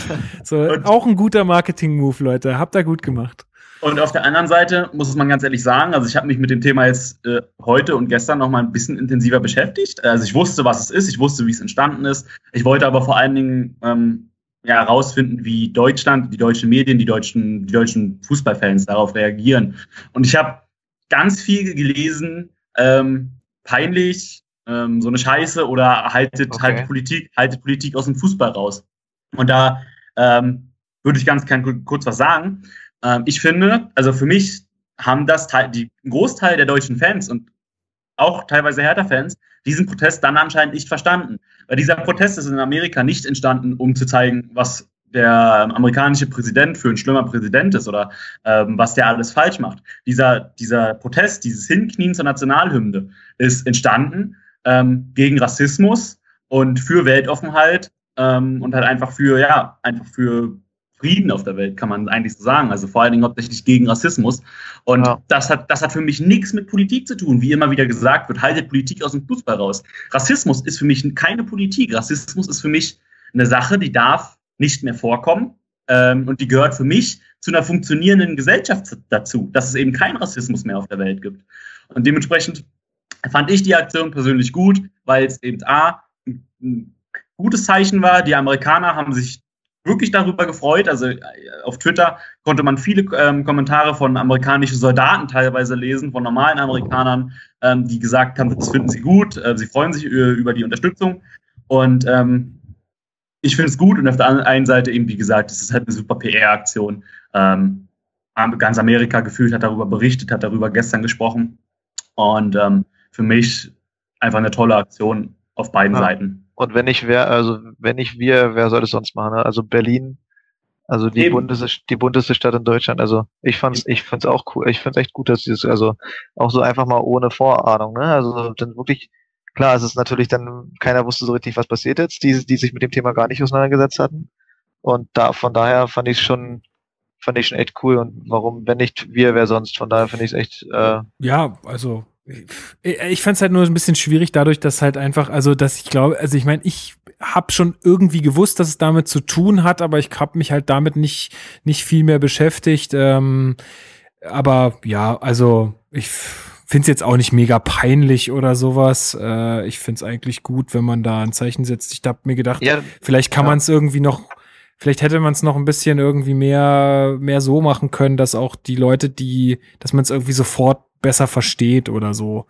Ähm, ja, aber nee, ja, ich finde nee, ja, ich finde es wie, wie eigentlich das denn schon sagt. Also die Leute, die jetzt dagegen wittern, die haben es wirklich nicht verstanden. Also das sind dann wieder so die Leute, die den Hintergrund nicht kennen, die einfach wieder loshetzen und die sagen, die erstmal wahrscheinlich auch gegen Hertha sind, wenn es nicht Hertha-Fans waren, die jetzt gemeckert haben, wenn dann haben es die, die auch nicht verstanden. Also ich finde ich finde die Aktion, also das, das ist einfach eine Aktion, die muss sein. Also, ne, also ich finde es auch geil, dass einfach mal Deutsche es aufgegriffen haben und jetzt sind wir es nun mal, ne, als Herr Tana. Und weil wir auch einfach Berliner sind und, und deswegen war es auch, finde ich, einfach notwendig, sowas. Wenn man da so Solidarität mitfühlt, dann, dann muss man das so zeigen. Und dann hat man es jetzt auch gemacht und dann finde ich es gut. Ja, Ganz einfach. Ich, also, äh, weil du sagtest ja, ähm, dass, dass die Leute es vielleicht nicht verstanden haben. Ähm, also es wurde im Stadion, der Stadionsprecher hat gesagt, Hertha steht für Weltoffenheit, Hertha steht für Gegenrassismus und deswegen, also es wurde im Stadion quasi erklärt und es wurde ja in der Öffentlichkeitsarbeit von Hertha auch nochmal erklärt. Es wurde auf Twitter ein, Text ähm, in Englisch und in Deutsch ähm, verfasst, der diese Aktion hat, äh, erklärt hat. Ähm, und ich glaube halt viel, also es war wirklich viel, viel Kritik dabei, wenn man sich das so angeguckt hat, auch vor allen Dingen auf Facebook. Ähm, ich glaube, viel ist da, entsteht da einfach dadurch, dass äh, manche Leute sich gedacht haben, hm, warum ist unser Verein nicht auf die Idee gekommen, warum jetzt äh, Hertha? Und ähm, ich habe aber auch teilweise auf Twitter gelesen, ähm, sowas wie äh, tolle Aktion, bitte nachmachen und dann halt ihre Vereine ähm, hinzugefügt. Also ähm, ich sag mal so, dass der, der, deutsche Fan, die deutschen Fans sind da jetzt aktuell sehr gespalten, was das angeht. Ähm, einige eben kritisieren es extrem und andere haben es ähm, extrem gut gefunden. Ich glaube, am Ende ist es halt ja nicht mal so eine große Geschichte und ähm, äh, am Ende ist es eher traurig, dass es gemacht werden muss, weil eben Rassismus noch so ein großes Ding ist. Und äh, ja, damit, sollte, damit sollte man ähm, das Thema aber dann, finde ich, auch beenden. Gut, das tun wir dann hiermit und kommen jetzt zum Spiel.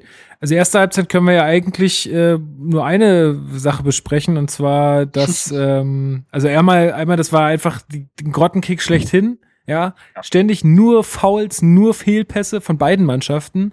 Also und der eine Chance, der von die eine Chance, also Chance in Anführungsstrichen und ganz dick, ja, äh, war von Di Santo, der ja den den Ball fast aufs Dach kloppt. Das wurde als Torschuss gewertet übrigens.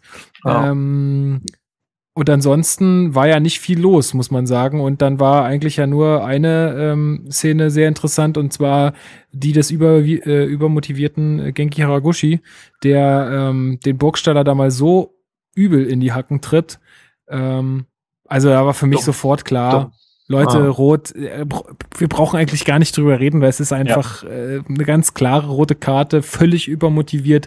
Und dann frage ich mich, also der hat sich jetzt wieder alles eingerissen den ganzen Kredit, ja. den er sich mit dieser Aktion und auch mit dem Spiel davor äh, und auch, er war ja auch sogar in der Partie jetzt gar nicht mal so schlecht. Also man hat ihm ja seine Motivation schon angemerkt, so dass nichts zusammenlief, das hatte ja mit der ganzen Mannschaft zu tun. Aber dass man sich das alles so wieder kaputt macht mit dieser Aktion, ist echt schon richtig bitter. Und genau das, was du jetzt, komm, also ich weiß schon, wie die Folge heißt, ähm, aber dieses Momentum, äh, war dann danach definitiv auf Schalkes Seite, finde ich. Also, ja. weil ähm, das war wieder so ja. eine sehr spielentscheidende Situation. Ja, ich weiß nicht, also, ja, ja. Machst du ja gerne? Christopher, du warst, du warst auch im Stadion, oder? Ich war auch da. Ich weiß nicht, wie, ob du es gesehen hast. Ähm, ich habe es mir auch noch mal in einer Wiederholung heute Morgen und gestern Abend angeguckt. Ähm, und man kann sehen vor dem Foul, meckert Dade ganz, ganz klar mit äh, Haraguchi. Ich weiß nicht, was da gesagt wurde, logischerweise, aber man sieht in der Körpersprache, da wird gerade mit Haraguchi ein bisschen äh, gemeckert. Und für mich war das kein Foul, irgendwie, ich bin übermotiviert. Für mich war das Frustfoul. Es sah für mich so aus, als ob, äh, gut, jetzt habe ich gerade, jetzt wurde ich gerade angeschnauzt. Ähm, er, er, er, wusste, er weiß, er weiß ja auch um seine Situation aktuell bei Hertha. Ähm, jetzt wurde ich gerade angeschnauzt, irgendwie offensichtlich passiert nicht viel, ich kann mich nicht wirklich zeigen. Ähm, und war es halt so ein, in gewisser Weise sah es für mich nach einem kleinen Frustfaul aus. Und ich muss auch ganz ehrlich sagen, äh, man kennt ja mittlerweile auch äh, ein paar Dardai. Man weiß ja, wie der mit den Spielern umgeht und man weiß, was mit Spielern passiert, die nicht im Sinne des Teams handeln. Und ich könnte mir vorstellen, ich weiß nicht, ob ihr ob ihr da irgendwie andere, anders, anders drüber denkt. Ich könnte mir vorstellen, das war das letzte Spiel von Haraguchi für Hertha. Ähm, ich kann mir nicht vorstellen, dass, dass der nochmal diese Saison in der Startelf auftaucht und damit denke ich, äh, hat dieses Thema sich, glaube ich, Haraguchi bei Hertha sich relativ erledigt. Könnte ich mir vorstellen. Ja, Puh, aber es, ja, ja, ja. Sag du erst, Lukas. sag du. Also ich weiß nicht. Ja, also ich habe es nicht gesehen, die Aktion, dass er ihn, dass er ihn vollgequatscht hat vorher, aber kann ich mir gut vorstellen, weil er hat halt wirklich unglückliche Situationen äh, davor, aber ich habe es mir auch angeguckt, er verliert ja den Ball, ne, dann irgendwie und als er schon abgesprungen ist, habe ich okay, jetzt wusste ich, was passiert, ne? Und alle so, nein, mach's nicht, ne? Also, also äh, auch als er da hinterhergerannt ist, ne? Also, mach's bitte nicht. Und dann, er hat sich dann, er wusste, er hatte ja im Buchstall auch noch irgendwie, ne, hat sich dann entschuldigt und er wusste auch gleich, was los ist. Ja, ja. Aber gut, aber will man so seine Karriere bei Hertha mutwillig beenden? Also, Nein, ich, sag, schon, ich, ja. sag nicht, ich sag nicht, dass es mutwillig war. Ich sag einfach nur, ähm, ich glaube, ich glaube nicht, dass Dara ihm jetzt halt nochmal das Vertrauen gibt. Vor allem jetzt, wenn wir, wenn wir jetzt sehen, äh, Lazaro ist jetzt anscheinend wieder fit. Lazaro könnte jetzt mittlerweile ein Kandidat für die Startelf sein. Dann ah. haben wir eben noch Kalu, der ähm, links der spielen links kann, Lecky, der links genau. wie rechts, äh, Lecky, der links wie rechts spielen kann. Ähm, also ich sehe eigentlich spätestens nach dieser Aktion keinen Platz mehr für Haraguchi, weil es halt einfach ein Risiko ist. Äh, er hat ja solche Aktionen, solche übermotivierten oder Frustaktionen, hat er ja schon mal öfters im Spiel gehabt, wo man sich ja. so dachte, pff, das war jetzt irgendwie merkwürdig. Und gestern, finde ich, ist es halt, hat das auf die Spitze getrieben, hat verdient den Platzverweis bekommen, hat damit Hertha das Spiel in gewisser Weise verloren, hat das auf alle Fälle nicht einfacher gemacht fürs Team. Und ähm, ich glaube, damit ähm, werden wir Haraguchi nicht mehr starten. Also ich würde dir grundsätzlich recht geben, äh, also dass, dass, dass, dass man das so auslegen kann. Ich glaube, dagegen spricht einfach, dass wir die Kaderbreite in dieser Saison definitiv brauchen werden. Äh, und auch wenn, also vielleicht ähm, meine Zwangspause wird es auf jeden Fall geben für ihn und vielleicht darüber auch noch mal eine des Trainerteams, ähm, äh, wo sie sagen, okay, Junge, du erstmal nicht mehr. Äh, wie du sagst, ne, es ist absolut ein Risiko und wir können sowas aktuell überhaupt nicht brauchen, diese roten Karten. Ja. Auch beim Ibišević können wir es nicht brauchen, ja.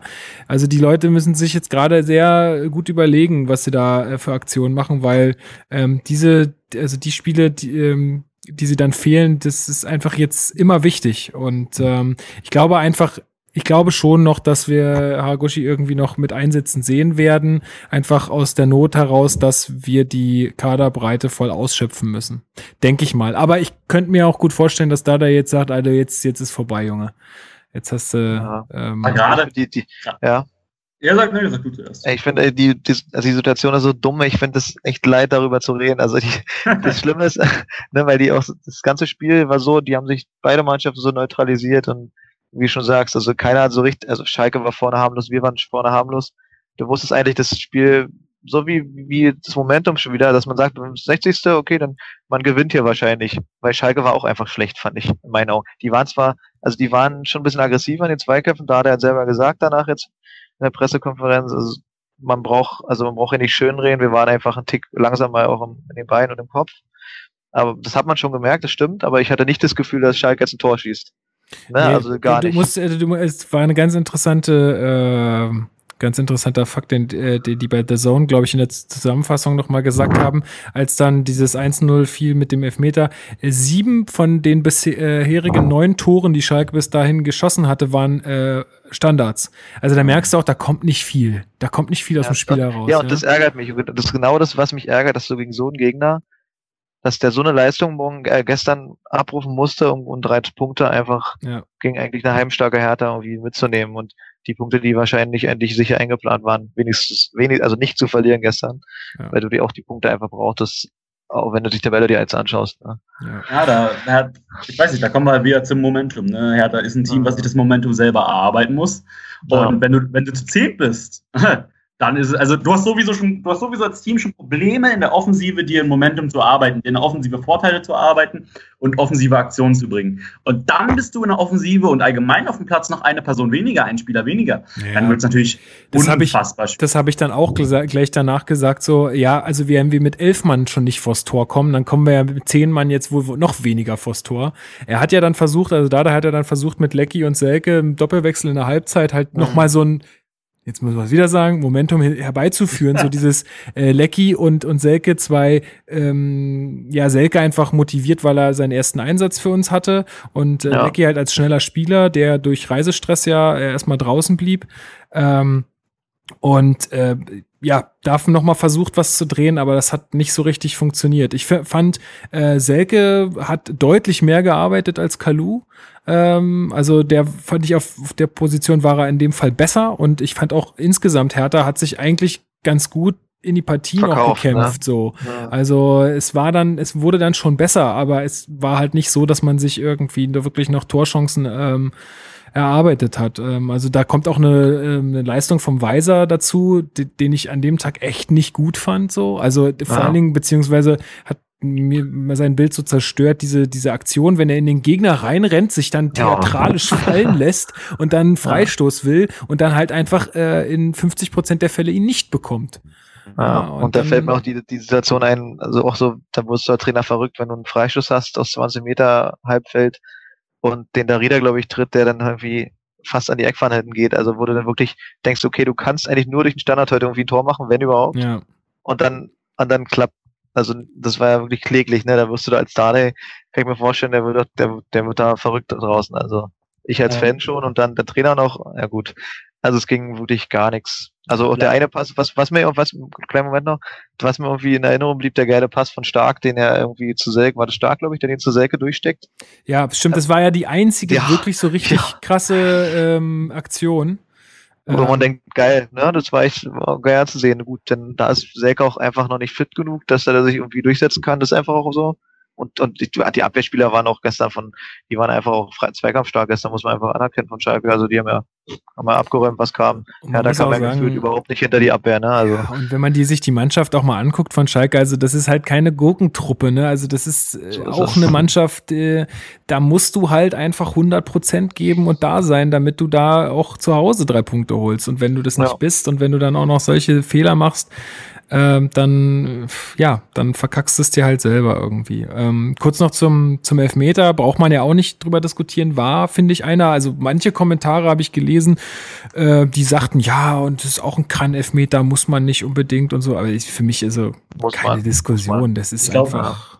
ich glaube, da spricht ein bisschen der Frust aus den Hertha-Fans, weil wir halt jetzt in letzter Zeit super viele Situationen im Strafraum hatten, die gegen uns entschieden wurden. Also wir hatten jetzt in Mainz hatten wir einen Strafstoß gegen uns. Ähm, Östersund hatten wir einen Strafstoß gegen uns. Bei Bayern haben wir einen Strafstoß nicht bekommen. Und jetzt haben wir halt schon wieder einen Elfmeter gegen uns bekommen. Ich glaube, da spricht ein bisschen der Frust raus. Das war auf alle Fälle ein Elfmeter. Ähm, also das muss man ganz gar nicht, sagen. genau. Da wollen wir nicht viel darüber diskutieren. Also ich habe es mir auch nochmal angeguckt bei der Zone. Also der, also war ja dumm ein bisschen, ne? Also wieder doof angestellt, glaube ich, bisschen, ja. bisschen müde im Kopf gewesen. Mhm. Also normalerweise gehst du da so nicht hin im Strafraum als macht, würde da Rieder, glaube ich, auch nicht mehr so oft machen. ähm, was ich viel interessanter fand, muss ich ehrlich sagen, sind die Wechsel. Ich weiß nicht, habt ihr die Wechsel so erwartet? ja.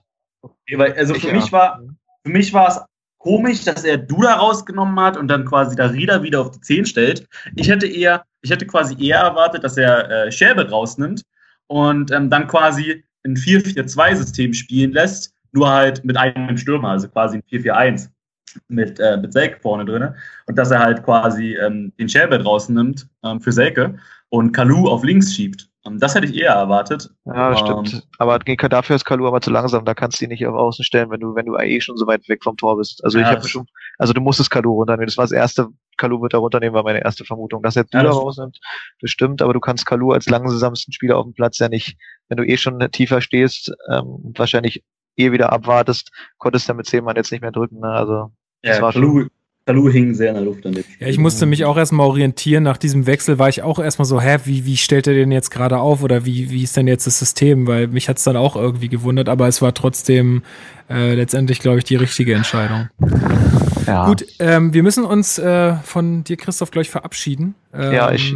Du, ja. Durch unsere technischen Probleme am Anfang hat sich das alles ein bisschen nach hinten verschoben. Äh, insofern. Alles gut. Ähm, machen wir nochmal demnächst. Äh, sehr, Gerne. Sehr cool, dass äh, du mit dabei warst. Ähm, und ja, vielen Dank für deine Zeit. Hat Spaß gemacht. Und wir Bis lesen dich. Mal, ja? Genau, wir lesen dich auf unserer Homepage www.herterbase.de und demnächst wieder im Podcast. Auf, auf Instagram. Gerne, gerne adden. Genau. Ja, das, ja gut. Dann viel Spaß noch und wir ja. hören uns. Danke. Ciao. Danke, ciao. ciao. So, jetzt legt er auf. Ähm, jetzt machen wir das hier noch, äh, bringen wir das noch zum Abschluss, äh, hier, wir beide. Ähm, genau, wo waren wir stehen geblieben? Bei dem Wechseln. Ja, ja. also ich, ich denke, er hat äh, alles versucht rauszuholen, was an dem Tag ging, aber ähm, ja, es war irgendwie ein verkorkster Tag. Ähm, in dem Sinne, ich habe es auch dann geschrieben, äh, dass ich finde, dass sich ähm, Hertha einfach selbst geschlagen hat an dem Tag und äh, dass ähm, Schalke mit einer guten Defensivleistung und ja, so ein bisschen einfach Cleverness drei Punkte geholt hat. Also gut waren die ja nicht. Ja, ne, gut waren sie nicht, aber Hertha war halt noch schlechter. Genau. So kann man es halt sagen. Genau. Wie gesagt, Hertha hat sich selbst geschlagen. Ja, wir haben dazu einen ganz tollen Kommentar bekommen äh, von Andreas Kurt unter unserem ähm, Spieltagspost. Und zwar, ich lese den mal vor, weil der einfach ganz gut zusammenfasst, äh, auch wie ich das sehe und auch wahrscheinlich viele andere. Ähm, ich lese mal vor, er schreibt, ähm, zwei einfallslose Mannschaften haben ein fußballerisch niveauarmes Spiel abgeliefert. Gewonnen haben die Schalker, weil sie weniger dämlich waren als unsere Jungs, nicht weil sie so klasse gespielt haben. Die rote Karte unnötig, typisches Zeichen von Übermotivation bei Haraguchi. Darida steigt äh, dumm ein, darf im Strafraum nicht passieren. An einem richtig guten Tag steckt die Mannschaft so etwas weg. Heute war kein guter Tag. Es gibt solche Spiele und erst wenn sie sich häufen, bin ich bereit, daraus eine Tendenz abzuleiten. Ich bin jedes Wochenende mit unserer Oberligamannschaft in Niedersachsen unterwegs. Es gibt Tage, da spielen wir die Teams an Position 1 bis 4 äh, der Tabelle an die Wand und gewinnen. Neulich erst ein 0 zu 2 beim Tabellenführer noch auf 2-2 aufgeholt. Eine Woche später bei einem Aufsteiger und nicht ein Schuss geht aufs Tor und es gibt ein 0 zu 1. Um es präzise zu sagen, da haben meine Jungs in der Oberliga gespielt, wie heute meine Jungs in der Bundesliga. Passiert, kann, kein Trainer erklären. Deshalb sind jetzt die Trainer nicht schuld, die Transfers nicht falsch, die Aufstellung nicht konfus. Es war halt so ein Tag. Normalerweise ein niveauarmes Unentschieden, aber Schalke hat dann unsere Geschenke angenommen. Ärgert mich auch. Aber ich freue mich jetzt auf Donnerstag, weil ich einfach hoffe, dass die Jungs da eine Reaktion zeigen. Präzise, ich erwarte eine Reaktion. Ich finde, das fasst eigentlich ganz gut zusammen. Äh, wie man sagen kann, es war einfach ein beschissener Tag. Äh, Dummheiten haben uns da den, das Unentschieden gekostet, mehr oder weniger, weil ich glaube, wenn Darida da nicht so reingeht und Haraguchi sich nicht die Rote abholt, dann bleibt es bei 0-0. Ja, dann bleibt es bei 0. Ich glaube sogar, ich würde sogar weitergehen, dann bleibt es bei 0, beim 0-0 oder wir erzielen noch einen Siegtreffer. Weil eben, ähm, da ist es wieder da, der sehr gut da drin ist, ähm, künstliches Momentum aufzubauen. Und dann wahrscheinlich, er ist dann halt auch schle schlecht drauf, bekommt es dann wahrscheinlich in der Halbzeit auch nicht mehr so gut hin, ähm, irgendwie das Team nochmal zu motivieren. Die Spieler wissen ja dann auch, ähm, wie es aussieht, wenn es 0-0 steht äh, und du plötzlich noch zählt bist und das Spiel vorher nicht so gut war. Und ähm, ja, ich, ich denke, hätte es, ähm, wären wir zur 45. Minute noch elf Mann auf Platz gewesen, hätte da der, ähm, oder hätte das Team es wieder hinbekommen, ähm, eine bessere zweite Halbzeit ähm, zu spielen. So allerdings hat man sich selber geschlagen und ähm, am Ende kann man halt nicht darüber meckern, dass man das Spiel verloren hat. Also ich habe viel irgendwie auch Reaktionen gelesen, ähm, blöder Schiedsrichter. Ähm, ja, gut, das ist ja und, immer so. Äh, da, da, muss man auch einfach mal die Hertha-Brille abnehmen und sagen, ähm, ja, da hat Hertha sich einfach dämlich angestellt. Am Ende sind es drei Punkte, die, die uns verloren gegangen sind. Ähm, ist schade und ähm, es war auch so ein gewisses Spiel, ein richtungsweisendes Spiel für mich, weil für mich war vorher der Saisonstart war für mich vorher gut. Ähm, klar, ähm, neun Punkte sind es jetzt, glaube ich. Ähm, aber wir haben halt schon gegen ähm, Hoffenheim gespielt, wir haben schon gegen Dortmund gespielt, wir haben schon gegen Bayern gespielt. Und für mich war das jetzt ein richtungsweisendes Spiel. Hätten wir gegen Schalke gewonnen, ähm, hätte man, äh, hätte man sich halt wieder nach oben orientiert. Man hätte, man hätte sagen können, äh, ja, jetzt ähm, sind, gehen wir wieder Richtung Europa League, Richtung internationales Geschäft. Und jetzt mit der Niederlage muss man sich vielleicht ein bisschen ins Mittelfeld und nach unten orientieren, äh, je nachdem, wie jetzt halt die die Reaktion kommt. Also jetzt, ähm, man braucht nicht mehr drum rumreden, jetzt brauchen wir Siege in der Liga, sonst stecken wir ganz schnell äh, unten drin. Sicher, also ich äh, sehe es ähnlich wie du, also dass das so ein richtungsweisendes Spiel äh, war, wo es vielleicht in die, in welche Tabellenregion es vielleicht gehen kann, auch dann bis zum Ende der Saison. Das, da würde ich dir zum Teil recht geben. Ich denke jedoch, dass man jetzt sich noch kein, also weil ich auch viele Kommentare gelesen habe, äh, von wegen, ja, und jetzt müssen wir aber wirklich über Dardai nachdenken. Es gab jetzt keine Spiele spielerische Entwicklung und sowas, wo ich mir mal denke, Leute, das war jetzt, wie du schon sagst, ja, das war ein Saisonstart äh, mit Mannschaften, äh, also da, da kann man jetzt so viel mehr ist dann da auch vielleicht nicht drin in so einer Doppel mit so einer Doppelbelastung. Und Schalke ist, wie gesagt, auch keine Gurkentruppe. Ich glaube, viel wichtiger werden jetzt die nächsten Wochen. Also, äh, wenn man sieht, äh, was da jetzt auf uns zukommt, da kommt äh, Freiburg auswärts, äh, Wolfsburg auswärts, ähm, Augsburg, glaube ich, kommt auch, warte mal, ich sehe es gerade hier vor mir. Ja, also jetzt erstmal Freiburg auswärts, HSV, Wolfsburg, ähm, Gladbach, Köln, Frankfurt, Augsburg, Hannover. Jetzt müssen halt wirklich Punkte gesammelt werden. Und wenn in der Phase das jetzt immer noch so weitergeht, auch gegen die Mannschaften, dann kann man, muss man wirklich mal äh, diskutieren und ähm, ich denke, nach dieser Phase oder na, sagen wir mal nach den nächsten drei, vier Spielen kann man sich dann nochmal äh, ein neues Fazit erlauben. Aber ich glaube, dass, wie auch jetzt hier Andreas in seinem Kommentar geschrieben hat, ich glaube, jetzt braucht man nicht auf einen Trainer schimpfen, braucht man nicht auf eine Aufstellung oder irgendwen schimpfen. Ich glaube, das war einfach ein Scheißtag von den Spielern und jetzt müssen wir einfach gucken, dass wir gegen Luhansk am Donnerstag ähm, äh, wieder uns äh, da einen Vorteil erarbeiten. Ja, auf alle Fälle. Ja, eben, wie schon in den Kommentar geschrieben wurde, jetzt muss eigentlich eine Reaktion kommen, ähm, weil so darfst du eigentlich ein Spiel nicht verlieren. Und äh, ja, auch vorher sind mal wieder Aussagen Gefallen von Hertha-Spielern, äh, dass sie wissen, wie wichtig dieses Spiel für, für Hertha-Fans ist und dass sie dieses Spiel unbedingt gewinnen wollen. Man muss ganz ehrlich sagen, es sah jetzt nicht so aus, als ob sie es unbedingt wollten.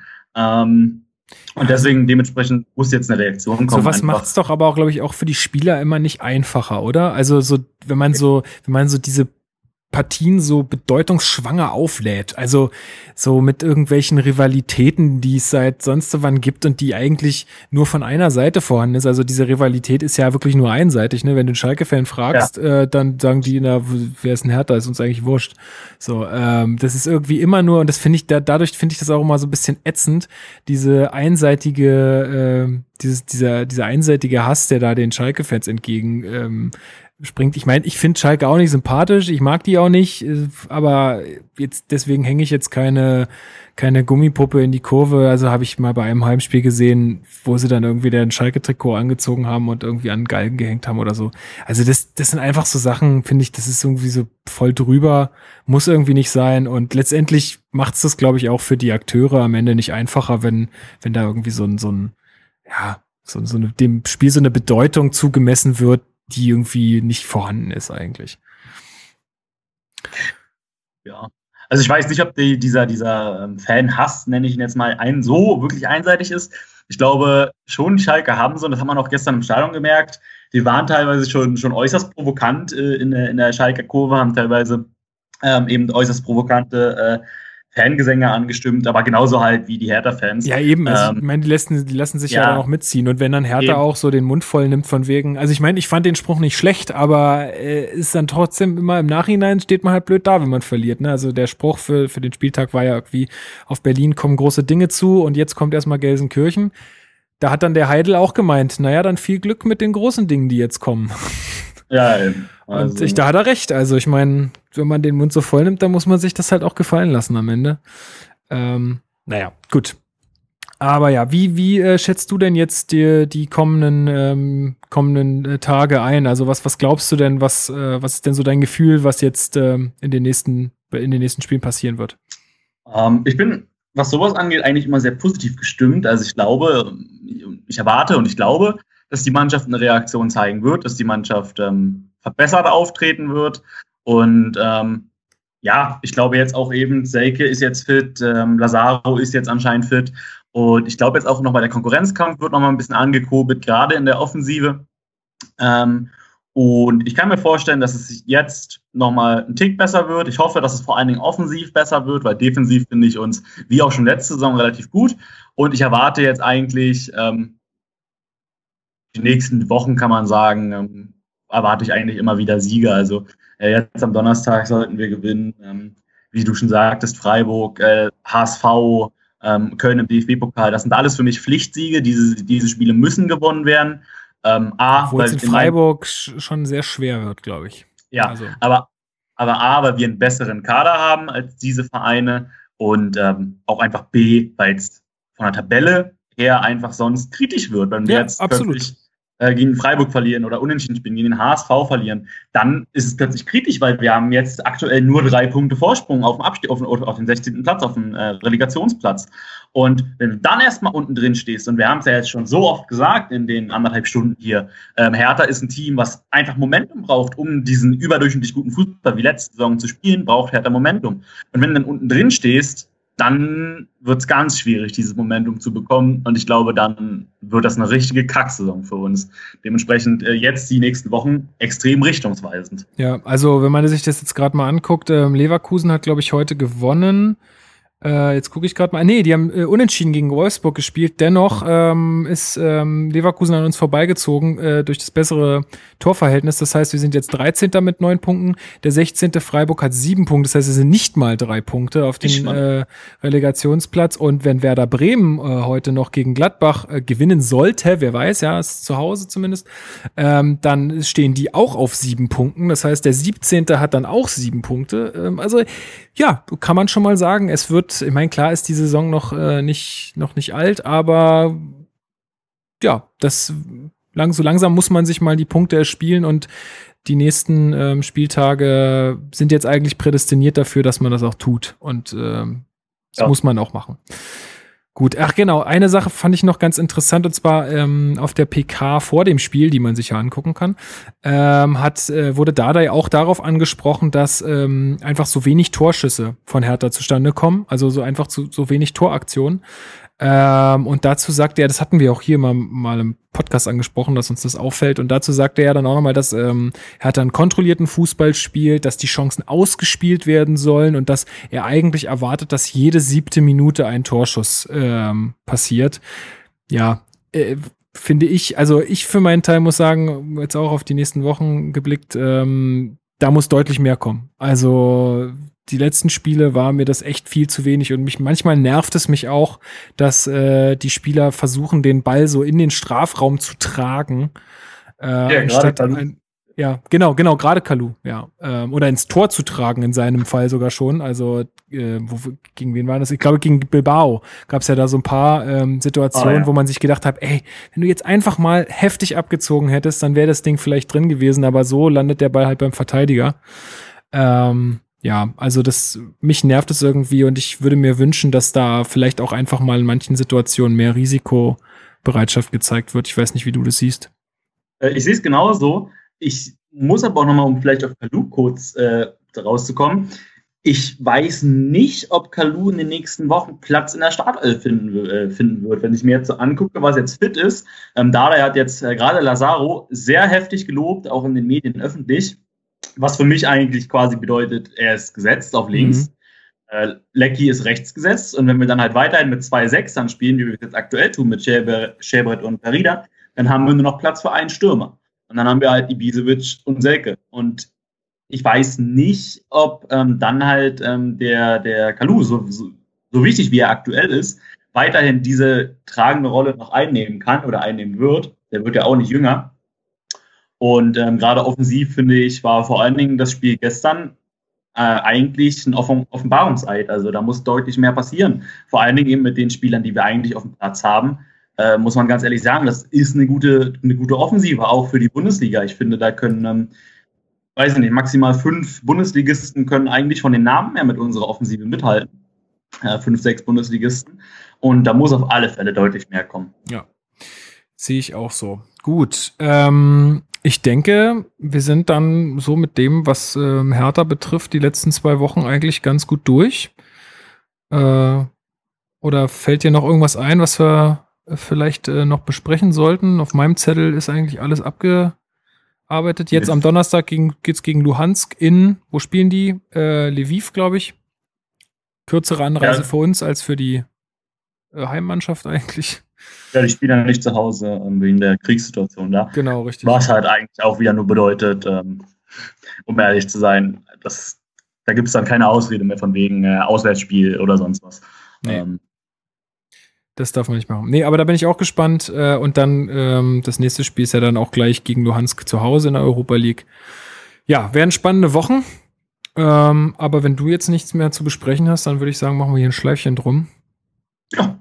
Das Ganze. Ich bin auch fertig. Sehr gut. Ich äh, bedanke mich ganz herzlich bei dir. Das, sind, das war echt eine sehr schöne Angelegenheit. Schade, dass das am, am Anfang mit so mit, mit den technischen Sachen nicht so ganz äh, geklappt hat. Aber ich finde, wir sollten das einfach nochmal wiederholen. Ähm, und dann noch ein bisschen besser Gerne. vorbereitet auf beiden ja. Seiten. Ich werde mich mal erkundigen, wie wir das dann besser hinkriegen.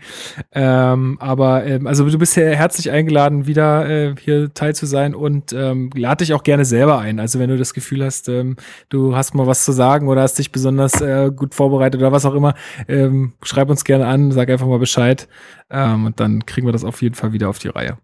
Natürlich mache ich. Also mir jetzt auch viel Spaß gemacht. Toll, freut mich. Ähm, gut, dann wünschen wir allen Hörern äh, noch eine gute Woche. Ähm, ja, noch ein, ja, schön, ja, trotz, trotz der Niederlage gegen Schalke jetzt ein paar schöne Tage bis zum nächsten Heimspiel und dann hoffen wir, dass wir alle, einfach alle schon wieder ein bisschen besser gestimmt sind. Äh, ansonsten bleibt noch der Hinweis einfach auf die sozialen Netzwerke, falls ihr den Podcast nur hört und noch nicht auf uns äh, mit uns verbunden seid bei Twitter, Instagram, Facebook äh, oder noch unsere Webseite noch nicht besucht hat, www.herterbase.de, dann einfach da mal überall raufgucken und auf Folgen klicken und dann kriegt ihr auch äh, mit, wenn hier eine neue Folge online geht. Ansonsten bedanke ich mich sehr fürs Zuhören. Ich bedanke mich nochmal bei dir für deine Zeit und ähm, ja, in zwei Wochen hören wir uns wieder. Ja, willst du noch was zum Ende sagen? Nö, ich habe nichts mehr zu sagen. Hat, hat Spaß gemacht. Alles klar. Und ähm, ich bin bestimmt irgendwann mal wieder dabei. Ja, sehr schön. Freut mich. Also dann macht's gut und bis bald. Tschüss. Ciao. An dem schönen Strand der Spree, dort spielt Hertha BSC. Der Berlin